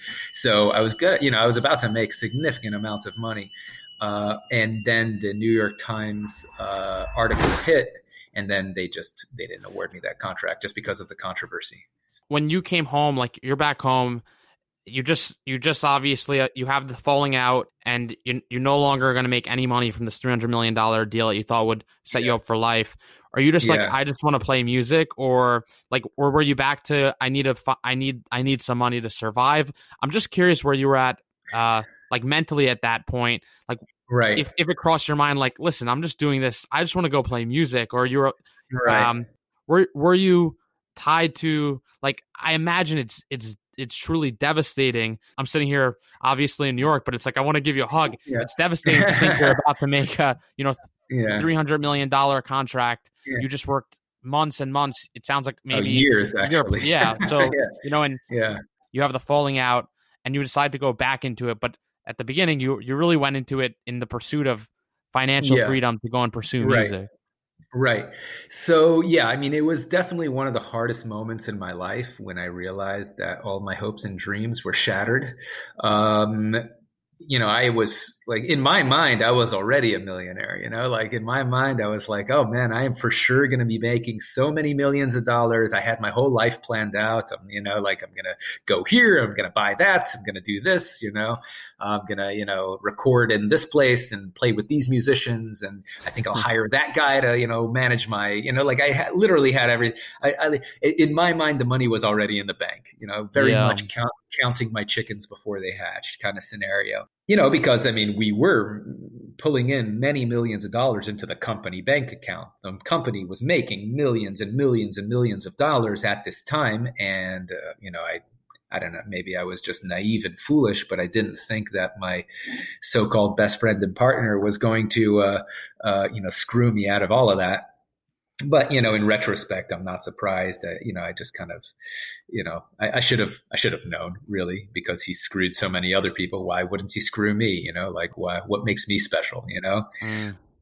you know. So I, I think it's just a big lesson th- that you learn in life that, uh, you know, if someone is going to treat other people in a certain way, don't be surprised if he treats you in that exact same way. You know, that's like uh, you're not special. You know, even though he'll tell you you're special and he'll tell you we're best buddies and you know, et cetera, et cetera. But uh, at the end of the day, someone who is willing to to uh, scam people is willing to scam you too. You know, Yeah. so you know I, I've learned it was a very hard lesson, and I've learned uh, that no matter how big the opportunity is in life, um, you know it's not worthwhile pursuing opportunities with people who are just shitty people because you know the opportunity will always go to shit at some point just because of the people involved. So uh, yeah it was extremely difficult. I mean like you know my my had uh, i had my you know all my my the work that i put in like you know at that point at that point it was a solid year of work on that particular contract but you know more than a year and a half of work in the overall business that I had, you know, uh, put my life on hold in order to dive in and work my ass off 18 hours a day to uh, work at this business. So it was extremely difficult. And, uh, you know, I went through like um, a few weeks of, you know, pretty hardcore depression over it. Uh, but then I realized, you know what? I have all these skills and all this knowledge. You know, screw that guy. Um, I have all the connections, and and I always got along very well with people. So, and he didn't. You know, like he was just an abrasive personality. So, like all our contacts, I was mainly the main source of contact for most of them. You know, like Mm. I was the guy talking to all the suppliers and to all the logistics people and to you know to and to the government itself. You know, to the to the contracting officers. I was doing you know a lot of the work and was the you know kind of the human face to the company. So they all knew me and they all you know liked me uh, liked working with me. And they generally didn't like him because he was he was the guy who was who did all the tough negotiating. He would come in and and like fight and scream about every little penny and they all hated him right? Uh, and but he was a very good negotiator. I mean he was very very good at squeezing like more profit out of any deal. That was like his his like his uh, a serious skill he had but you know that didn't earn him many friends. So i realized after you know my my few weeks of depression after leaving the company that you know i had you know i had all the contacts i had all the knowledge i had the skills. So yeah i i decided to uh, you know start my own company because i wasn't to like leave after a year and a half of you know backbreaking well not backbreaking but you know sleep depriving work uh you know to uh to just like walk away and you know do nothing with it and have nothing to show for it. So i started my own company and um, i uh you know was as i mentioned before i was uh on the verge of winning my own first multi-million dollar contract that was literally going to net me like a million dollars and then the day I was supposed to get the contract, the New York Times article was published, and then the army decided, you know what, we're there's too much political heat here. We're not going to give you the contract. So kind of screwed me two ways. But Mm. um, you know, that's them's the breaks, as they say. You know, that's how it goes. Uh, and uh, then the you know the army, uh, uh, not the army, the Justice Department, uh, you know, two days after the New York Times article came out, said, you know what, we're uh, we you know because they told us they weren't going to charge us with anything, you know, because they were like investigating things and they were, you know, they said, you know what, there's probably nothing, you know, nothing here that we could really charge you with, so you know, they they told us that we were wouldn't be charged. And then two days after the article came out, they're like, actually, we're going to charge you with fraud and the the the fraud is uh, that you that you lied to the army about the origin of the ammo and that you actively had an operation to cover up the uh, origin. And so the way they, they they did it was they said, "Look, you guys delivered 71 aircraft uh, loads of this ammunition to Afghanistan and from Albania." And each aircraft load, you had a uh, document that you included with the delivery um, uh, called a certificate of conformance. That's, you know, you're required to give them this certificate, and the certificate says what is the items that's in the aircraft, you know, type of ammunition, how, what the quantity is, the year of manufacture, and uh, crucially, the point of origin. That's the way they put it, the point of origin. And we put Mm. point of origin Albania and they said, and you knew that the original point of origin was China, and you actively had an operation to hide the fact that it was originally from China. And so each one of these documents that you signed and gave to the government is an act of fraud. And you did this 71 times. So this is 71 acts of fraud. And if you fight us and you take us to court, we're going to charge you with all 71 acts of fraud, and each act of fraud can get you up to five years in prison. So the judge could technically give you 355 years in prison. Now, if you plead guilty, and you know, then we instead of charging you with 71 acts of fraud, we'll charge you, we'll combine them all into a single act of fraud. So the most you can get is five years, worst case scenario. And because you plead guilty, we'll tell the judge that you feel really bad and you'll be a good boy from now on. And, you know, you're, you're, you're going to be a good citizen and you made a mistake and you're sorry and et cetera, et cetera, so that the judge should give you the low end. How, how old are you? At this time, we're, I'm 25. So yes, I was 25 years old, and the, this is the choice they gave me. You know, they're like, you know, you could either, you know, fight us in court, and to fight us in court, I hope you have a few hundred thousand dollars, which I didn't, you know, because otherwise you, you know, as, as the lawyers love to joke, how much justice can you afford? Right. You know, that's the way this country works. You know, it's, uh, it's not really, uh, you know, there is not equal treatment under the law. It's really equal treatment as long as you can pay for it. Uh, you know, there's a very different justice system for the people who could Mm. afford good lawyers and for those who cannot. Uh, completely different. So if you know, you know, the, the federal government has unlimited resources and they have, you know, lots of lawyers on payroll and they could, you know, uh, uh, you know, fight you to the ends of the earth with no end in sight. And unless you could afford to have lawyers, if you could afford to have lawyers fight them back, then you're never going to win. Of course, you know. So they and then they give you these uh, these choices, like you know, if you plead guilty, you're gonna for sure spend a few hundred thousand dollars. That you're not going to get that money back, even if you're innocent. You know, um, you know the government doesn't pay your legal expenses if you win, unfortunately, uh, which I think they should. Um, you know, if you're found innocent, then they should pay your legal expenses. I think that's that's only fair, but they don't. So you know, if you're willing to lose a few hundred thousand dollars, uh, which I didn't have because my you know partner screwed me out of all the money, so I didn't have any money. I wasn't going to make my parents like more, you know, take out a second mortgage on their house, you know, because I didn't want my parents to lose their house because that was my only other option. I wasn't going to have my parents, you know, risk their house over me, uh, over my mistakes. So I didn't have the money to pay for a lawyer, and uh, and you know, even if I did, you know, the choice was take a risk on on uh, spending the rest of your entire your, your whole life in prison, you know, get 355 years in prison, or you plead Yeah. guilty and you uh, can, you know, if you're lucky, the judge will give you the low end of the maximum five years. You'll get maybe a year, maybe nothing. Who knows? You know, it's up to the judge. Um, you know, maybe you'll get, you know, uh, just probation. I mean, that's always a possibility if the judge is feeling good that day.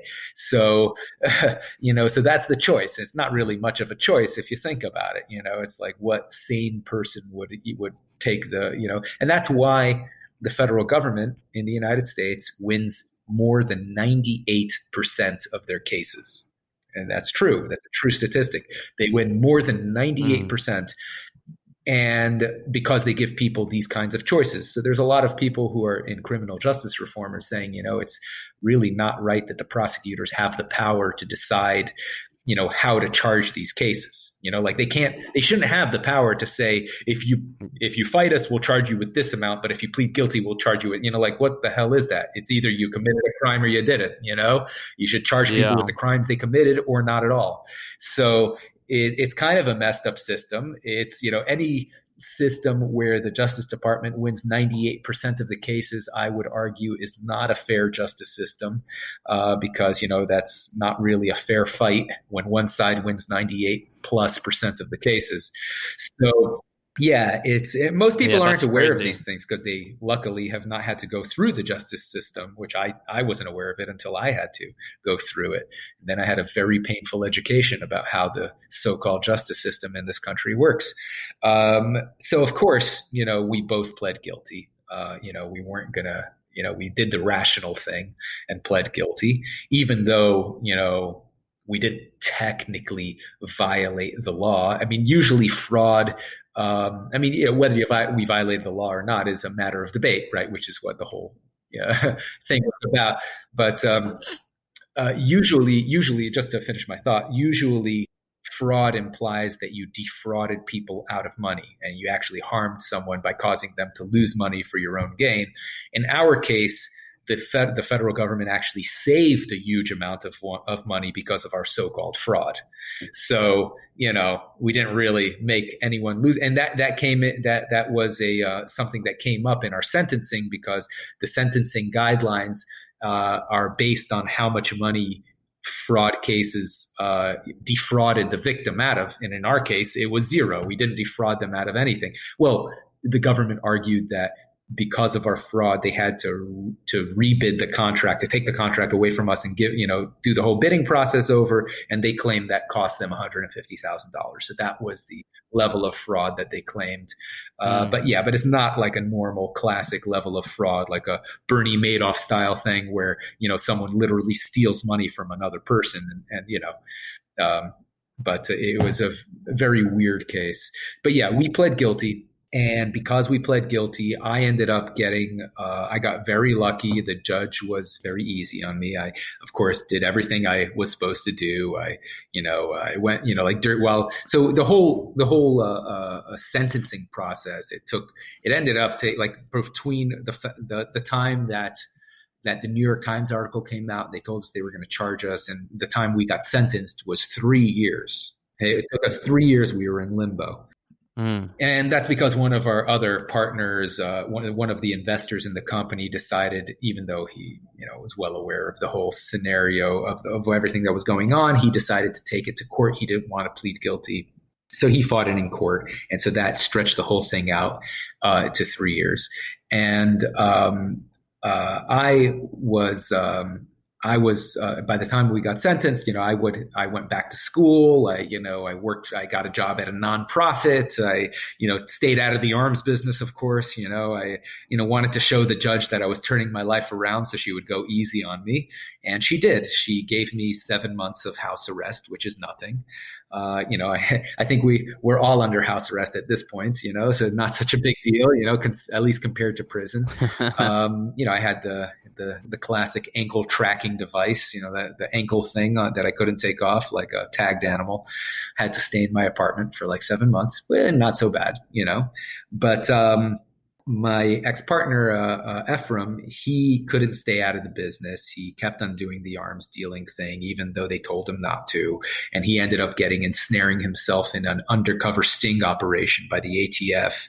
And uh, they they got him to like travel up to Orlando to do this you know deal that they were telling him they were going to do which he wasn't allowed to travel out of the Miami area. So he was violating his you know his uh, his bond agreement you know we, we were out on bond. You know we uh, you know, pending uh, sentencing, mm. and he violated his bond agreement. And then the the undercover ATF agent got him uh, to pick up a gun because he brought like a gun uh, to uh, you know to show him, and he you know he's a gun nut, so he loves guns. So he picked up. He's like, "Yeah, let's go shooting this thing at the range."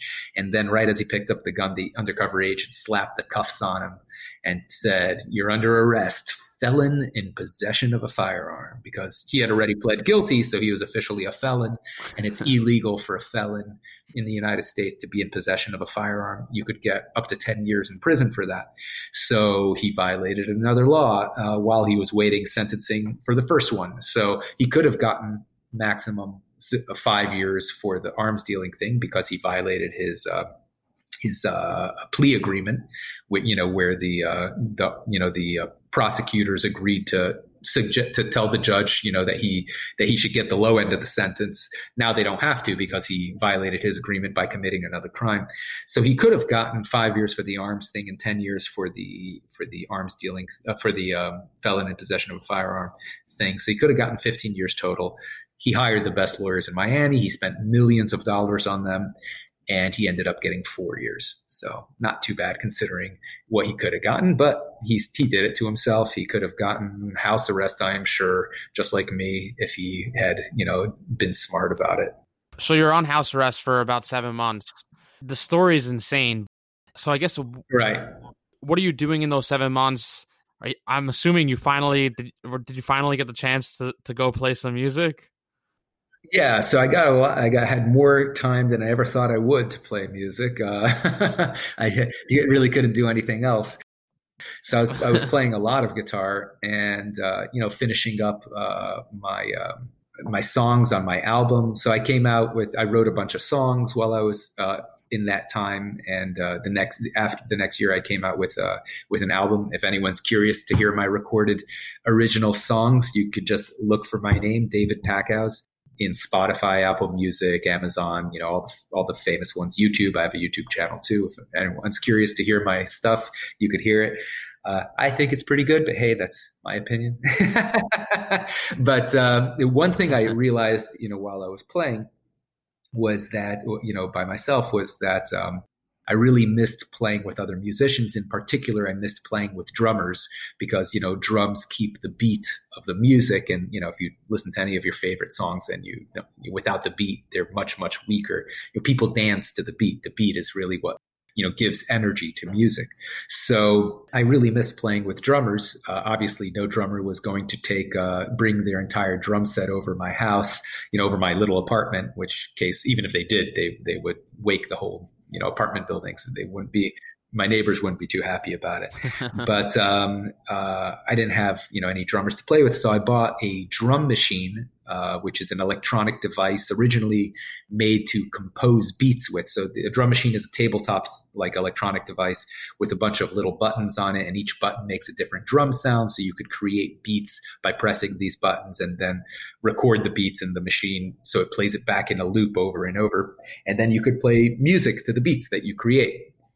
But I realized that while I was playing to the to the drum machine, that every time I you know the beat doesn't do the same thing the entire song. You know, it changes depending if you're in the verse and the chorus. The different parts of the song have different beats. So uh, every time I wanted the beat to change, I'd have to stop playing my guitar, press a button on the machine, go back to playing on my guitar, which interrupted the rhythm. Uh, it was very annoying. So I thought I need a drum machine that's hands free, that's like in a little pedal on the floor that I could just operate with my foot while I play my guitar with my hands. And I was sure someone made it already. So I went online to look to buy it. I couldn't find it anywhere. And I asked my musician friends, you know, if they'd ever seen anything like this. And none of them ever had, but they all wanted one too. So I thought if no one's going to make this, I, you know, if no one's made this already and everyone wants it, this seems like a huge opportunity.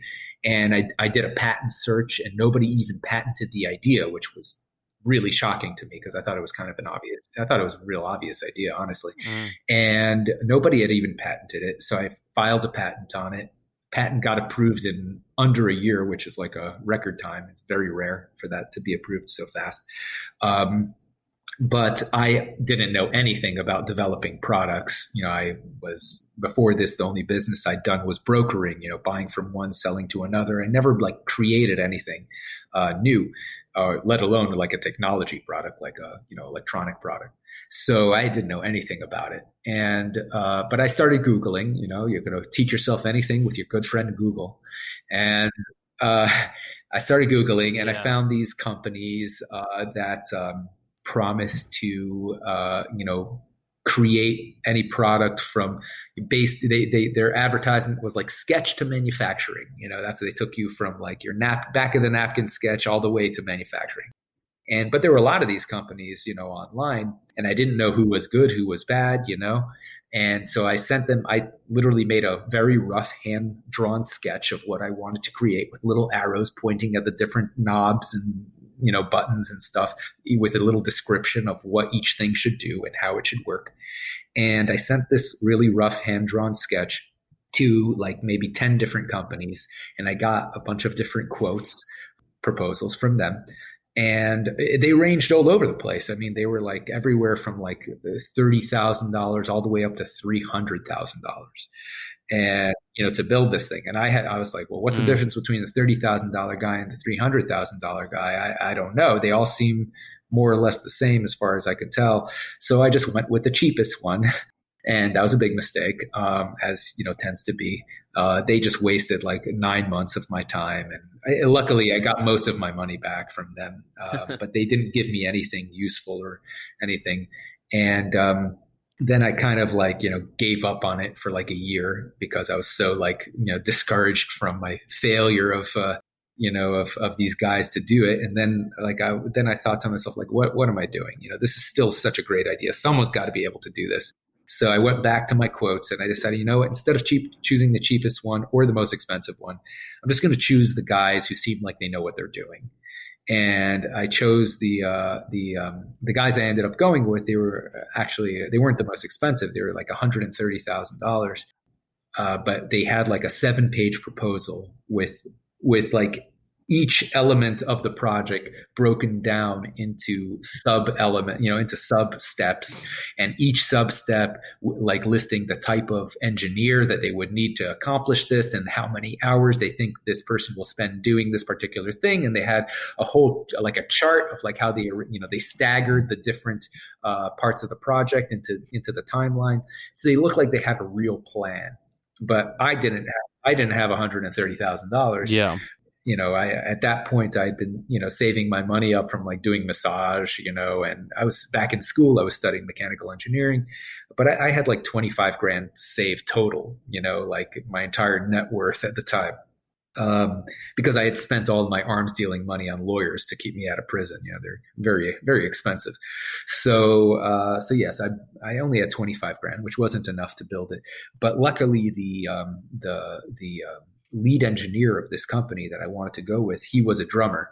And he told me, he's like, you know, all my musician friends are always asking me to jam with them and I never have time to jam with them. And I know that they will love this thing. They're, you know, it's not as good as a real drummer, but it's definitely the next best thing.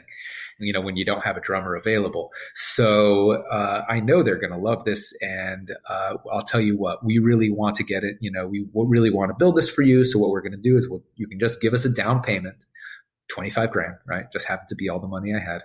And uh, we'll build you a working prototype, and then you can take it to crowdfunding you know, um, uh, which was my plan anyway. Uh, crowdfunding, for those who don't know, is like uh, Kickstarter is the most famous website that does crowdfunding. If you have a project but you don't have enough money to do it, you could put up, you know, like a prototype or something of, you know, the product you want to develop uh, on Kickstarter, and people, if they like it, they'll contribute money towards making it happen, and you could offer them different like rewards. Like, so for me, you know. Um, uh, I called the product the Beat Buddy, like your buddy that plays the beat. And uh, you know, for me, the Beat Buddy, you know, anyone who contributed two hundred dollars would get a free Beat Buddy, you know, when it was manufactured.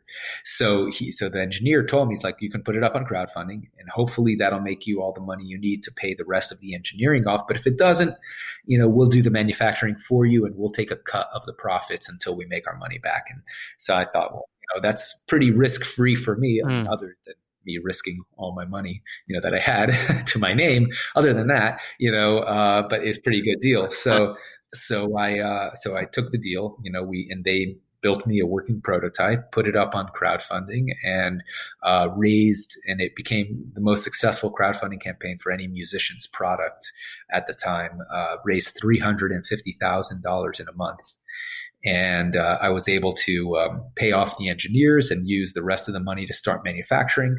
And that's how I started my company that I run today called Singular Sound. Um, and uh, uh, now we have uh, six other products uh, that we've come out with uh, over the years. So the Beat Buddy launched in 2014. So around three years after, uh, you know, I was under house arrest and had the idea in 2011, uh, we launched it in 2014 and uh, been running this company ever since then, uh, coming out with a new product, you know, about once a year or so on average. And uh, all in all in the music space. Yeah, all, all in the music space so far. Uh, recently, my brother and I just uh, launched uh, our first product that is not in the music space under a different company name, not the same company, but uh, we launched our first non music product, general market product uh, called InstaFloss. And it's a device that flosses all your teeth for you in uh, in 10 seconds. So, um, and the way we came up with that, we were always complaining, you know, about, you know, how, what a pain in the butt it is to floss your teeth. And we were like, you know, really wish there was something that could just floss your teeth for you, you know? And we, we were like brainstorming on this for years until we finally figured out like a device. It's a water flosser. There are, there are like, a, like a water pick. I don't know if you've heard of that. So there are water picks out there, which are, you know, better than string floss. I mean, at least, you know, the, uh, the, the, medical studies have shown that water flossing is actually more effective than string floss because it gets further under the gun line with the water than string does.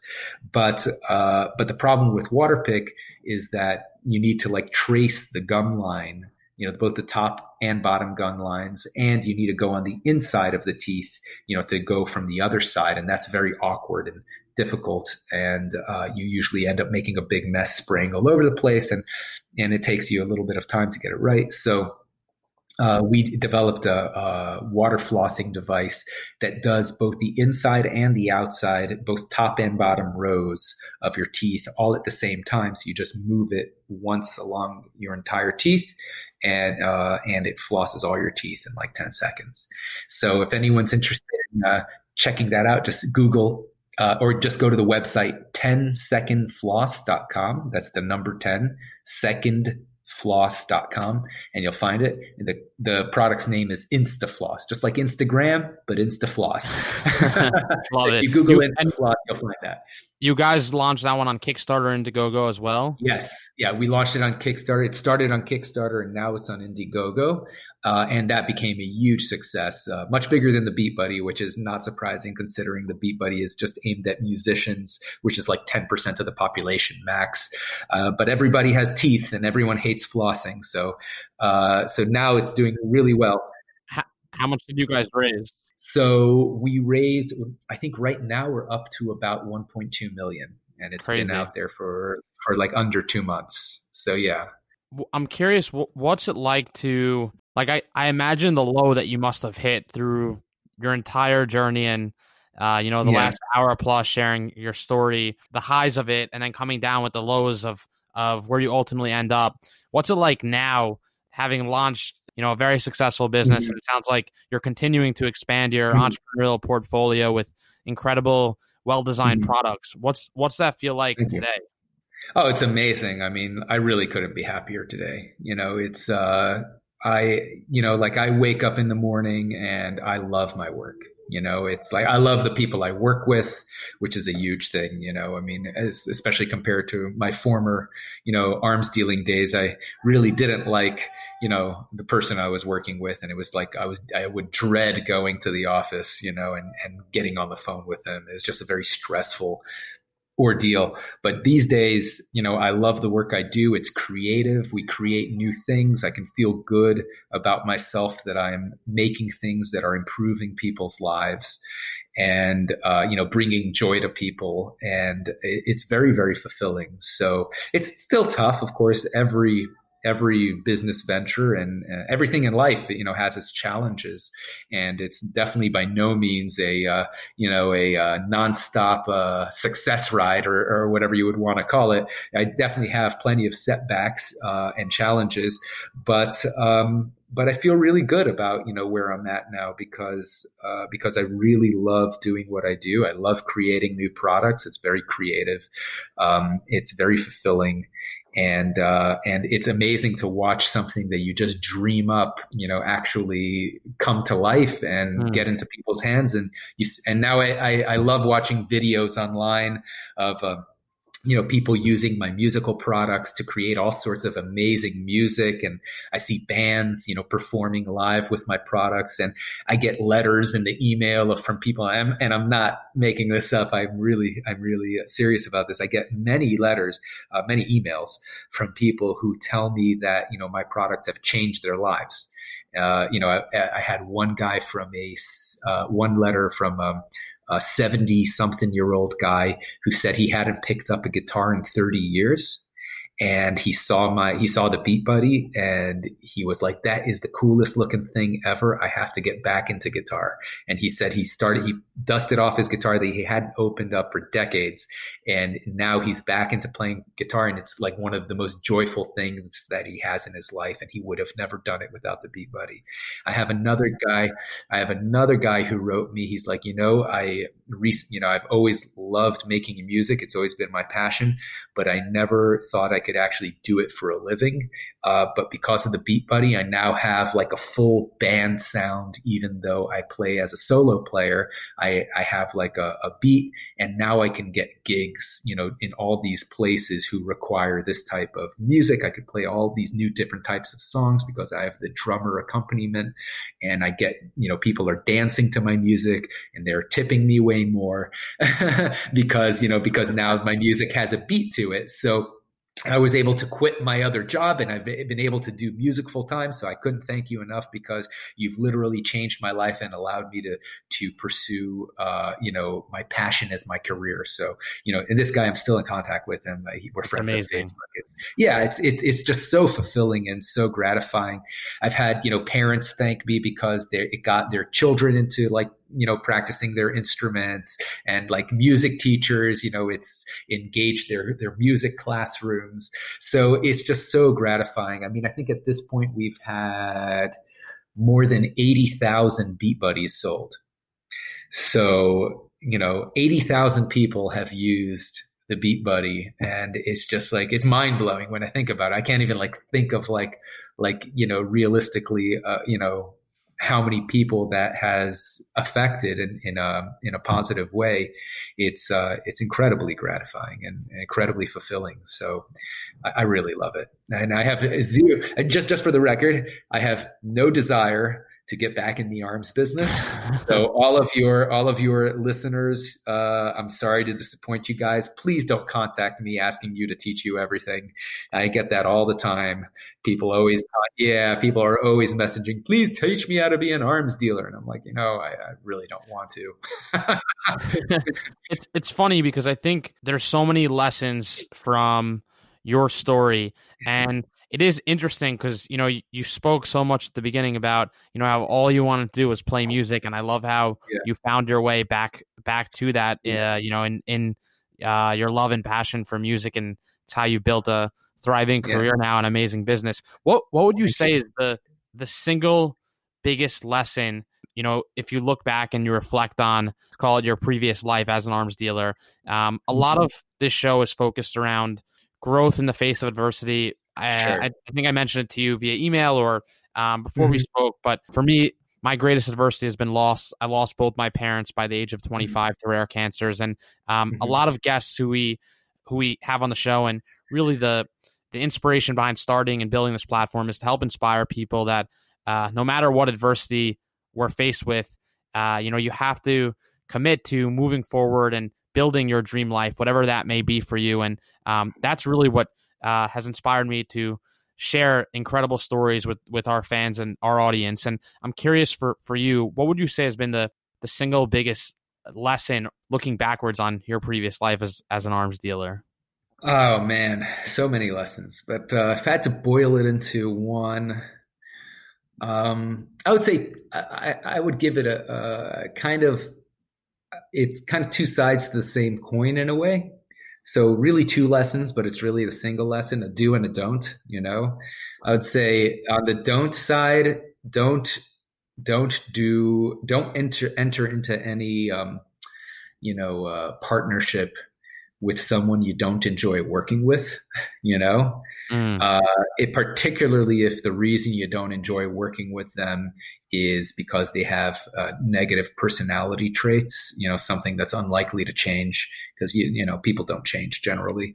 Um, and if you think they're going to change, that's just wishful thinking. So if you know if you enter into a into a um, relationship into a business relationship or, or really any relationship but we're talking about business you know with someone who has uh, you know uh, negative personality traits that should be a red flag for you even if the opportunity is big it will probably not end well just because this person's uh, personality I, I don't want to i don't know defects is the right word, but shortcomings, mm. you know, t- will tend to ruin the enterprise over the long term. And, and that was something that I ignored myself, you know, while being in the arms business because I knew that, you know, my ex partner, you know, had these kind of nasty tendencies of you know being sneaky and screwing people over and you know taking ridiculously high risks and stuff. And and that was one of the reasons he was very successful in that business.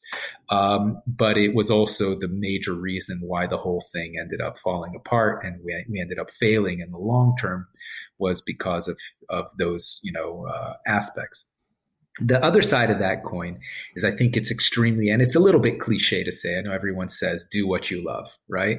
Um, and but you know, I've I've realized over the you know the the last six years that I've been running my business that you know how important that is to do because the only way you're going to succeed at anything is if you work really really hard at it people, you know, have this kind of rosy idea, oh, I'll just do this one thing and it'll be all easy street, right? You know, uh, even after you succeed at something, like even after we had a huge successful launch of the Beat Buddy and people got their their units and they loved it and we got amazing reviews and we won a whole bunch of industry awards and you know and all these um, this, these amazing successes the challenges don't stop. You know, they they just become different challenges. Now you have Yeah. to find the right people to hire. Fire the people, and you have to make sure that your employees are doing what they're supposed to do. And you have to watch out for people who are trying to steal from you. You know, you have to uh, make sure that your manufacturers are doing their jobs, and that the shipping people are doing their jobs, and that you don't fuck up on you know the customs declarations, and you know that the marketing you know is is effective, and you know what I mean. It just the challenges just become different challenges. Um, and even after you have and you know some measure of success. And so because you're, you're always going to have challenges you're always going to be working hard if you want to continue to succeed. So i think you have to uh, uh, accept the fact that hard work is something that will never go away. But if it's if you're doing something that you love doing then it doesn't feel like hard work or it feels much less hard. Because if it's something that you like doing then yeah it might be difficult it might be a challenge but at the end of the day you know you love this stuff. So it's going to be much easier for you to do it than if you're doing something that doesn't really mean anything to you you know? Like i honestly never really cared much about guns. It was just not something I was interested in uh, before or after my arms dealing career. Uh, the first gun I ever owned was actually after I quit working with uh, AEY, and I thought that my former partner might decide that it's cheaper to you know hire a hitman to kill me uh, rather than to pay me the millions of dollars he owed me so i bought myself a gun just in case you know that, that was the first time i owned a gun um, nowadays i mean you know I, i'm not even legally allowed to own guns because i'm a convicted felon but um, but I, you know, luckily I have, I, I'm not too worried about anyone trying to kill me because as far as I know, I don't have any enemies anymore. You know, I've, I've decided to uh, not make enemies these days. Uh, I, I do my best not to.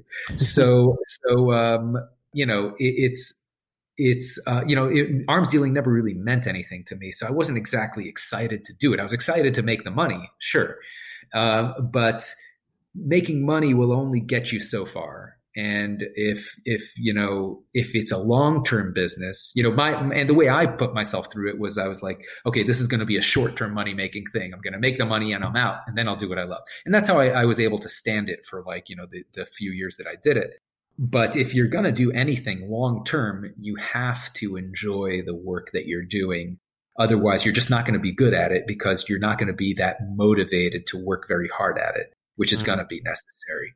So, you know, so that th- th- those are the two major things. Always work with people that you trust and people that you enjoy working with and always at least try to do some to do work that you enjoy doing because it's going to make the hard work much easier to do. I love that. So we can we can start to wrap up the show. I have a fan question that I thought would be an interesting one to ask. What what's sure. it like having a movie made on your life and on your story. I'm sure you get that one quite a bit. It's uh, it's surreal, that's for sure. Uh, I uh, definitely something that I never expected to happen. You know, I never in you know never thought ever in my life, man, one day I'm going to have a movie made about me. I never thought that. Uh, you know, it's it's not something that that I ever expected, um, and uh, it's in, in a way, it's it's like it's it's obviously very cool, you know, uh, especially because uh, because I think that I was portrayed pretty well, you know, in the movie. I, personally, I think I'm a little cuter in real life, you know, than they portrayed me, but uh, uh, definitely better hair. I mean, come on. but uh, um, I, I think that they they they did a pretty good job on the movie. I think overall, I mean, despite it being a Hollywood movie and all the changes they made to the story, uh, you know, which they did. You know, they they definitely changed the story a bit. Uh, but the overall story is is pretty accurate, and I think they did an, a pretty good job overall of telling the story. So I, I was pretty happy with how the movie came out. It actually, to be honest, I thought I, I thought that the movie came out way better than I originally thought it was going to, because the guy who made the movie, the director Todd Phillips, um, before War Dogs, his big movies that he had that he was famous for was the Hangover movies. Yeah, and, and I thought, oh my god, they're gonna turn this into a Hangover thing where like, yeah, I'm gonna we're gonna be doing drugs all day and getting into wacky things, and we're all they're gonna make us look like idiots, and you know, you know, I'm like, I hope they don't don't turn me into a Zach Galifianakis character, you know. you know, so I thought I thought that you know uh, I was like, oh shit, you know, this is going to be like a stupid movie.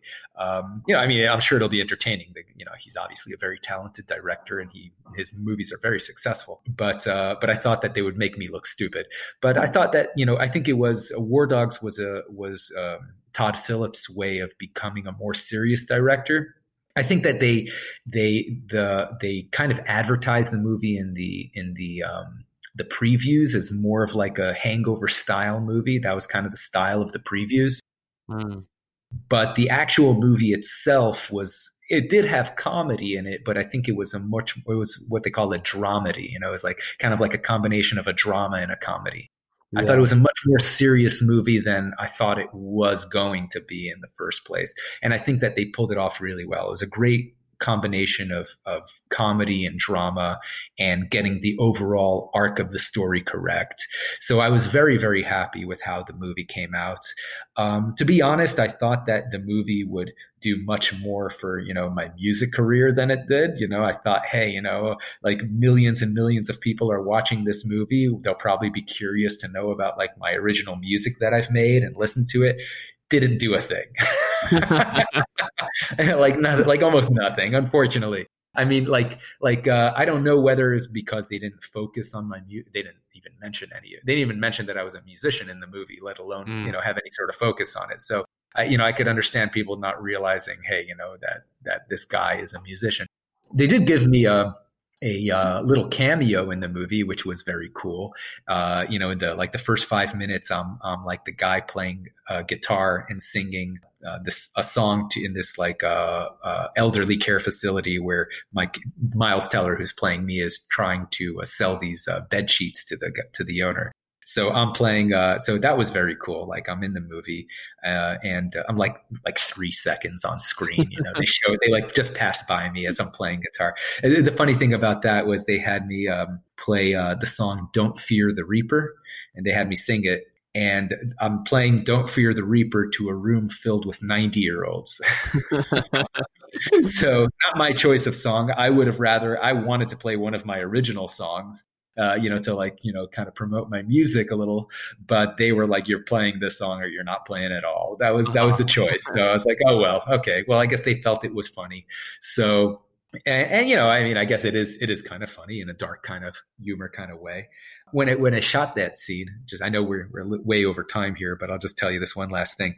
Yeah, when yeah, they shot, right. when they shot this, when they shot that scene, well, I went out to LA to shoot that scene and, you know, they had all the, the actors, you know, uh, you know these elderly people there you know to be part of the scene and uh, after they were finished shooting it they wanted to you know me to stay like on stage for a little bit uh, while they got a few other shots. But they let the audience go and the the exit of the for the audience was right past me. So the entire audience filed single line right past me. And so and a few people stopped to talk to me and some of them were like kind of like a little bit oblivious. They had no idea who I was, so they asked me, you know, like, "Oh, do you do this regularly? Can you come to my, you know, home and play a show for my birthday or something?" Mm-hmm. And uh, you know, very very charming old ladies. And then like one guy was like a little bit upset. He's like, "I know what song you're playing. That's not funny." and I was like, "Hey, I didn't choose the song." But another guy thought it was hilarious. He's like, "Oh, that's very funny, very funny, very funny." They didn't know the movie was based on on your your life. No, no, I they they had no idea who I was, but uh, but they did they did like some of them like understood the uh, the the joke that the director was trying to make by having me play this particular song yeah. to them you know and some of them liked it some of them didn't you know some of them thought it was funny some of them very much did not think it was funny. But uh but you know hey it wasn't my choice of song. So yeah. But i'll tell you this as far as you know the, the movie um so yeah i was a little bit disappointed I, okay so just to summarize i was happy with how the movie came out. I thought it was a great very well made movie. Um, I thought they did, you know, justice to the story overall. I was a bit disappointed that the movie didn't do more for my music career. You know, my level of fame has not, you know, uh, has not benefited me in that way. Um, but it has allowed me to meet some like famous people, which, you know, was very cool, you know, like some famous musicians, uh, you know, which has helped me in my current business as well, mm. you know, so I, I, have a bit of a reputation now. So when people say, oh, you know that movie War Dogs, this is about him, you should meet this guy. He's an interesting guy. So like I've met like, um, I've met like uh, uh, uh, people who've uh, like I've met Pitbull's lawyer, for example. He's a musician. He's a bass player, and he lives in Miami. So he he he like discovered my product, the Beat Buddy, and then he found out about the movie, and so he was very interested in meeting me. And now he's introducing me to all his famous musician friends, and to Pitbull, and to awesome. uh, yeah, and to like Victor Wooten, who's like super famous uh, bassist in, in, the musician community. And so that's been very beneficial to my current business, uh, and it's just super cool to just meet all these people that I probably would not have met otherwise. So that's very cool. And it also, you know, and these days, you know, I'm, I'm single, so definitely doesn't hurt, you know, with the ladies to have a, you know, to have a movie made after you, you know. Uh, did you have a, a girlfriend at the time? Like obviously, so you have the girlfriend that's always uh yeah, it's always mad movie, during yeah. during the movie. Was that how it was during that moment in your life? So I I did have a girlfriend at the time when uh, when the movie that that girl uh, the, uh, Ana de Armas plays her. So she is based on a real character. I really did have a girlfriend at the time. Uh, didn't look anything like Ana de Armas, but very very beautiful, but a very different way. She's actually uh, my girlfriend at the time was uh, um, uh. She's like a mixed girl, you know, like half African, half Spanish, and so she doesn't doesn't look much darker than Ana de Armas, but but you know, very beautiful. But um, uh, the the difference between the real life and the movie. You see, in the movie, and this is a great illustration of how they change things for movies. In the movie, they needed like relationship drama because they know that ladies in the audience love relationship drama, so they need to tick that checkbox off in their formula because they know that the guys are going to go there for the arms dealing and the and the business and the you know hangover style shenanigans, right? Yeah. But their girlfriends, their girlfriends are only going to enjoy the movie if there's relationship drama. So they created this whole dynamic between me and my girlfriend at the time where I was hiding that I was doing this arms dealing from her, and it became this big thing about me lying about my arms dealing, you know, uh, uh, uh, you know things. In real life, my girlfriend, knew the entire time. She had no problem whatsoever with my activities. You know, she knew from day one, she knew what I was doing and she had no problem with it. All she was concerned about was that I was making money. so excited for the new life yeah, start. Exactly. So yeah, she she had no problem with my business. Yeah. I feel like yeah. there were probably thousands of people, if not tens of thousands of people who went to like government sites after the movie, seeing oh, being oh, like, sure. oh, yeah, yeah, yeah. Well, awesome. Well, David, I don't want to take up more of your time. Your story is amazing. I think for me, probably, you know, like you said, it is a cliche, but there's certainly many lessons in your story. But I think uh, one of the big ones is to pursue what you love. I just, I think Absolutely. it's so beyond interesting how you end up back in the music space, and I love how now yeah. you know you have. It sounds like you've always had the the entrepreneurial bug in in some ways, right? So uh, yeah, yeah. but I just love how you're building this incredible business now in the the music Thank space. You. I'll make sure to link out a few of the links that you had mentioned throughout the podcast. But um, where can people, if they want to learn more about uh, the Beat Buddy, if they want to learn more about InstaFloss, I know you had mentioned, or get in touch with you, mm-hmm. listen to your music. What sure. are some of the, the links that they should tune into? So the easiest thing to do is to just Google because you know Google is your friend, right? Uh, uh, at least until they give all your data to the government, right? But um, but uh, uh, the easiest way is is just Google. If you want to learn about Beat Buddy, just Google Beat Buddy. It's like your buddy that plays the beat. One word, by the way, not two words. Beat Buddy. Um, our our company website is Singular Sound.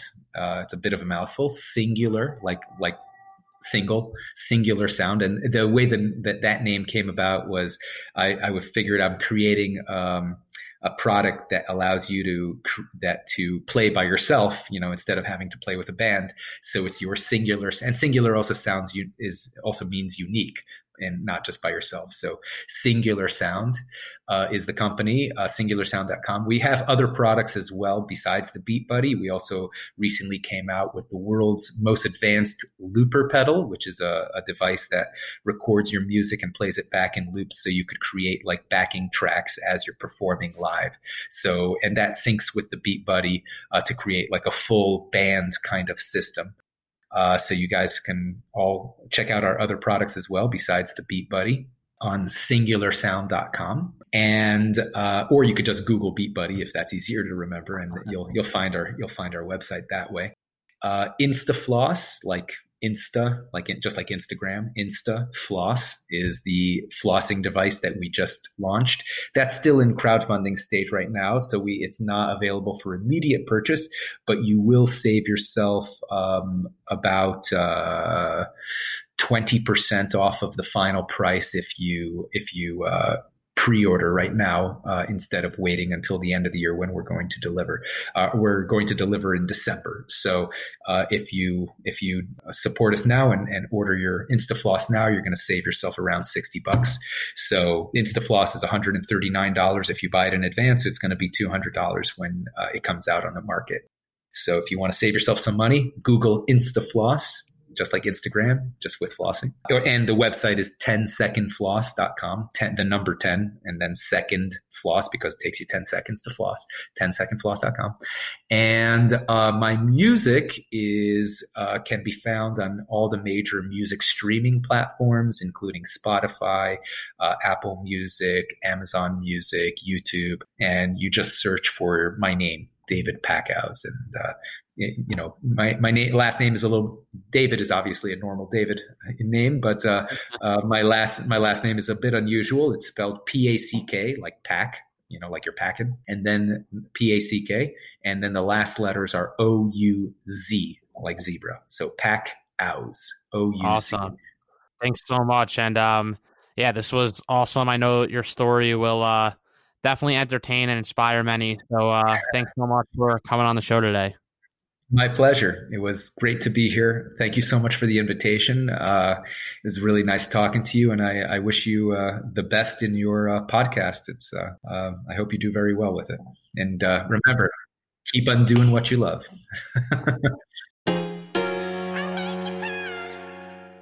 I hope you enjoyed that episode with David Packouz. If you did, please take a moment, share this episode with a friend Subscribe to us, Bits of Gold Podcast. Leave us a review and follow us along, Bits of Gold underscore podcast on Instagram. I hope you have an amazing rest of the week and more to come. I love your podcast. Bits of Gold is where it's at.